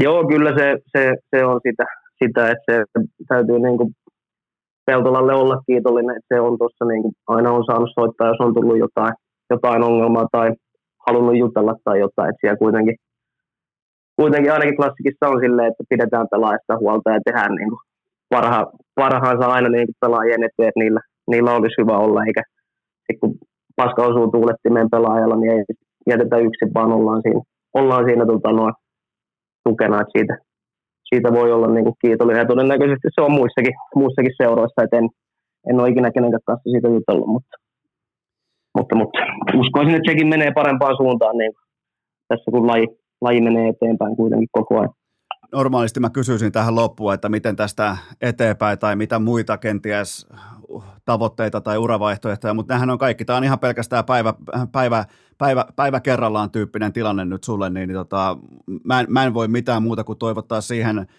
voimia ja, ja kiittää tästä uskomattoman rohkeasta ja avoimesta puheenvuorosta, jonka sä pidit. Ja mä toivon, että tämä nimenomaan puhuttelee niitä tahoja, totta kai nuoria urheilijoita, urheiluihmisiä, mutta eritoten niitä tahoja, jotka tekee päätöksiä liikunnan ja urheilun tiimoilta tässä maassa, niin tota, onko jotain loppukaneettia tai loppupuheenvuoroa, nimittäin mulle ei ole enää, mulle, mulle ei ole enää hihassa kysymyksiä. No eipä tässä nyt, tässä nyt oikeastaan silleen, silleen mitään, mitään ihmeellistä. Et se nyt totta kai haluaa muillekin sanoa, että jos, jos on jotain niin kuin itsellä vaikeuksia, kun se ei, ei tarvi edes niin kuin, ei tarvitse päävammaa. Et se, joillekin se voi olla, että nilkkavamma, nilkkavamma tai joku muu. Niin tota, noin. Sitten kun tuntuu siltä, että jeesiä tarvii, niin sitten sit suuta auki, että se ei yksin kärvistelemällä, se ei kuitenkaan, kuitenkaan mene niin kuin, harvemmin menee parempaan suuntaan. Että se ei, ei itse tarvi yksikseen kantaa sitä taakkaa ja, ja, ja, ja se menee ihan sama menee niin kuin työmaailmaan, opiskelumaailmaan, että ei se, se ei ole pelkästään urheilujuttu. Ja nimenomaan mun mielestä, mun mielestä toi on sulta niin kuin osoittaa, osoittaa suurta johtajuutta ja suurta, niin kuin, miten voisi sanoa, esikuvaa toimintaa tämä, että et, et kun sä kerrot sun oman tarinan, niin, niin toivottavasti jollakin, joka tuntee pahaa oloa, niin on rohkeutta sun tarinan myötä sanoa lähipiirilleen, coachilleen, joukkuetoverille, että hei, että nyt reistaa, että nyt on todella paha olla, että nyt niin, niin, niin, niin toivot, toivottavasti tämä nimenomaan, ja varsinkin me jätkät, me ollaan sellaisia, että me ei pukahdeta, varsinkin joukkuelajiurheilijat, ne, jotka on tottunut sellaiseen tiettyyn niin jätkäkulttuuriin, missä haisee vähän kaljaa ja nuuska ja on kivaa pelimatkoilla, niin, niin siinähän tämä ei ole mikään ykköstopikki tai helpoin puheenaihe, niin toivottavasti tämä jälleen kerran tuo tätä niin kuin poistaa stigmaa ja vähentää tätä tabukulttuuria ja kannustaa urheilijoita, ihmisiä, työssäkävijöitä, opiskelijoita, kaikkia siihen, että kun se paha olo on, niin uskalletaan puhua siitä, kuten, kuten sinä tässä. Kyllä, joo. Ja eikä se, sekin on silleen, että sit kun sä lähdet itse yksiksi siinä kärvistelemään, niin harvemmin mikä, sit kun paha olo on, niin harvemmin urheilusuoritus tai opiskelut tai mikään, niin harvemmin ne paremmin ainakaan alkaa kulkea. Sitten kun saa sitä taakkaa, taakkaa omilta harteilta pois, niin se vapauttaa sitten voimaa ja energiaa siihen kaikkeen muuhun, muuhun ja helpottaa muutenkin oloa, niin se, se kyllä niin kuin, suosittelen sen tekee. Ja jos se, jos se on niin kuin silleen, että ei, ei uskalla tai tuntuu, että ei pysty perheelle tai noihin niin kuin tutuille sitä sanoa, niin se, ymmär, ymmärrän sen tunteen, mutta se suosittelen siihen, jos, jos ei mulle uskalla, niin voi vaikka mulle lähteä laittaa ensimmäistä viestiä, että se niin kuin kuitenkin vaikeassa maailmantilanteessa ollaan, niin se jollakin ja kaikilla on omat haasteensa, niin jos ei, jos ei muulle siitä uskalla, niin mä, mä olen valmis vaikka vastaanottaa sen vie, ensimmäisen viestin, että siitä, siitä on aina hyvä lähteä rakentamaan, että saa sen suun auki johonkin suuntaan, niin sitten se helpottaa ainakin, aina sitten tulevaisuutta. Tämä on hieno kuulla. Nyt mä, mä kiitän tästä upeasta puheenvuorosta Krister Savonen.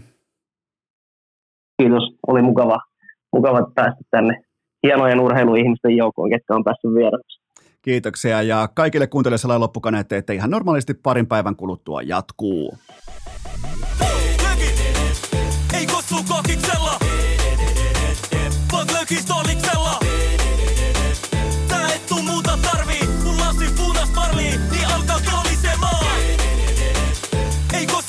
Kossu kokiksella, vaan lökistoliksella. Tää et tuu muuta tarvii, kun lasi punas parlii, niin alkaa kolisemaan. Kiitos, että olette pysyneet pykälässä tähänkin asti. Toivotan teidät kaikki tervetulleeksi myös jatkossa.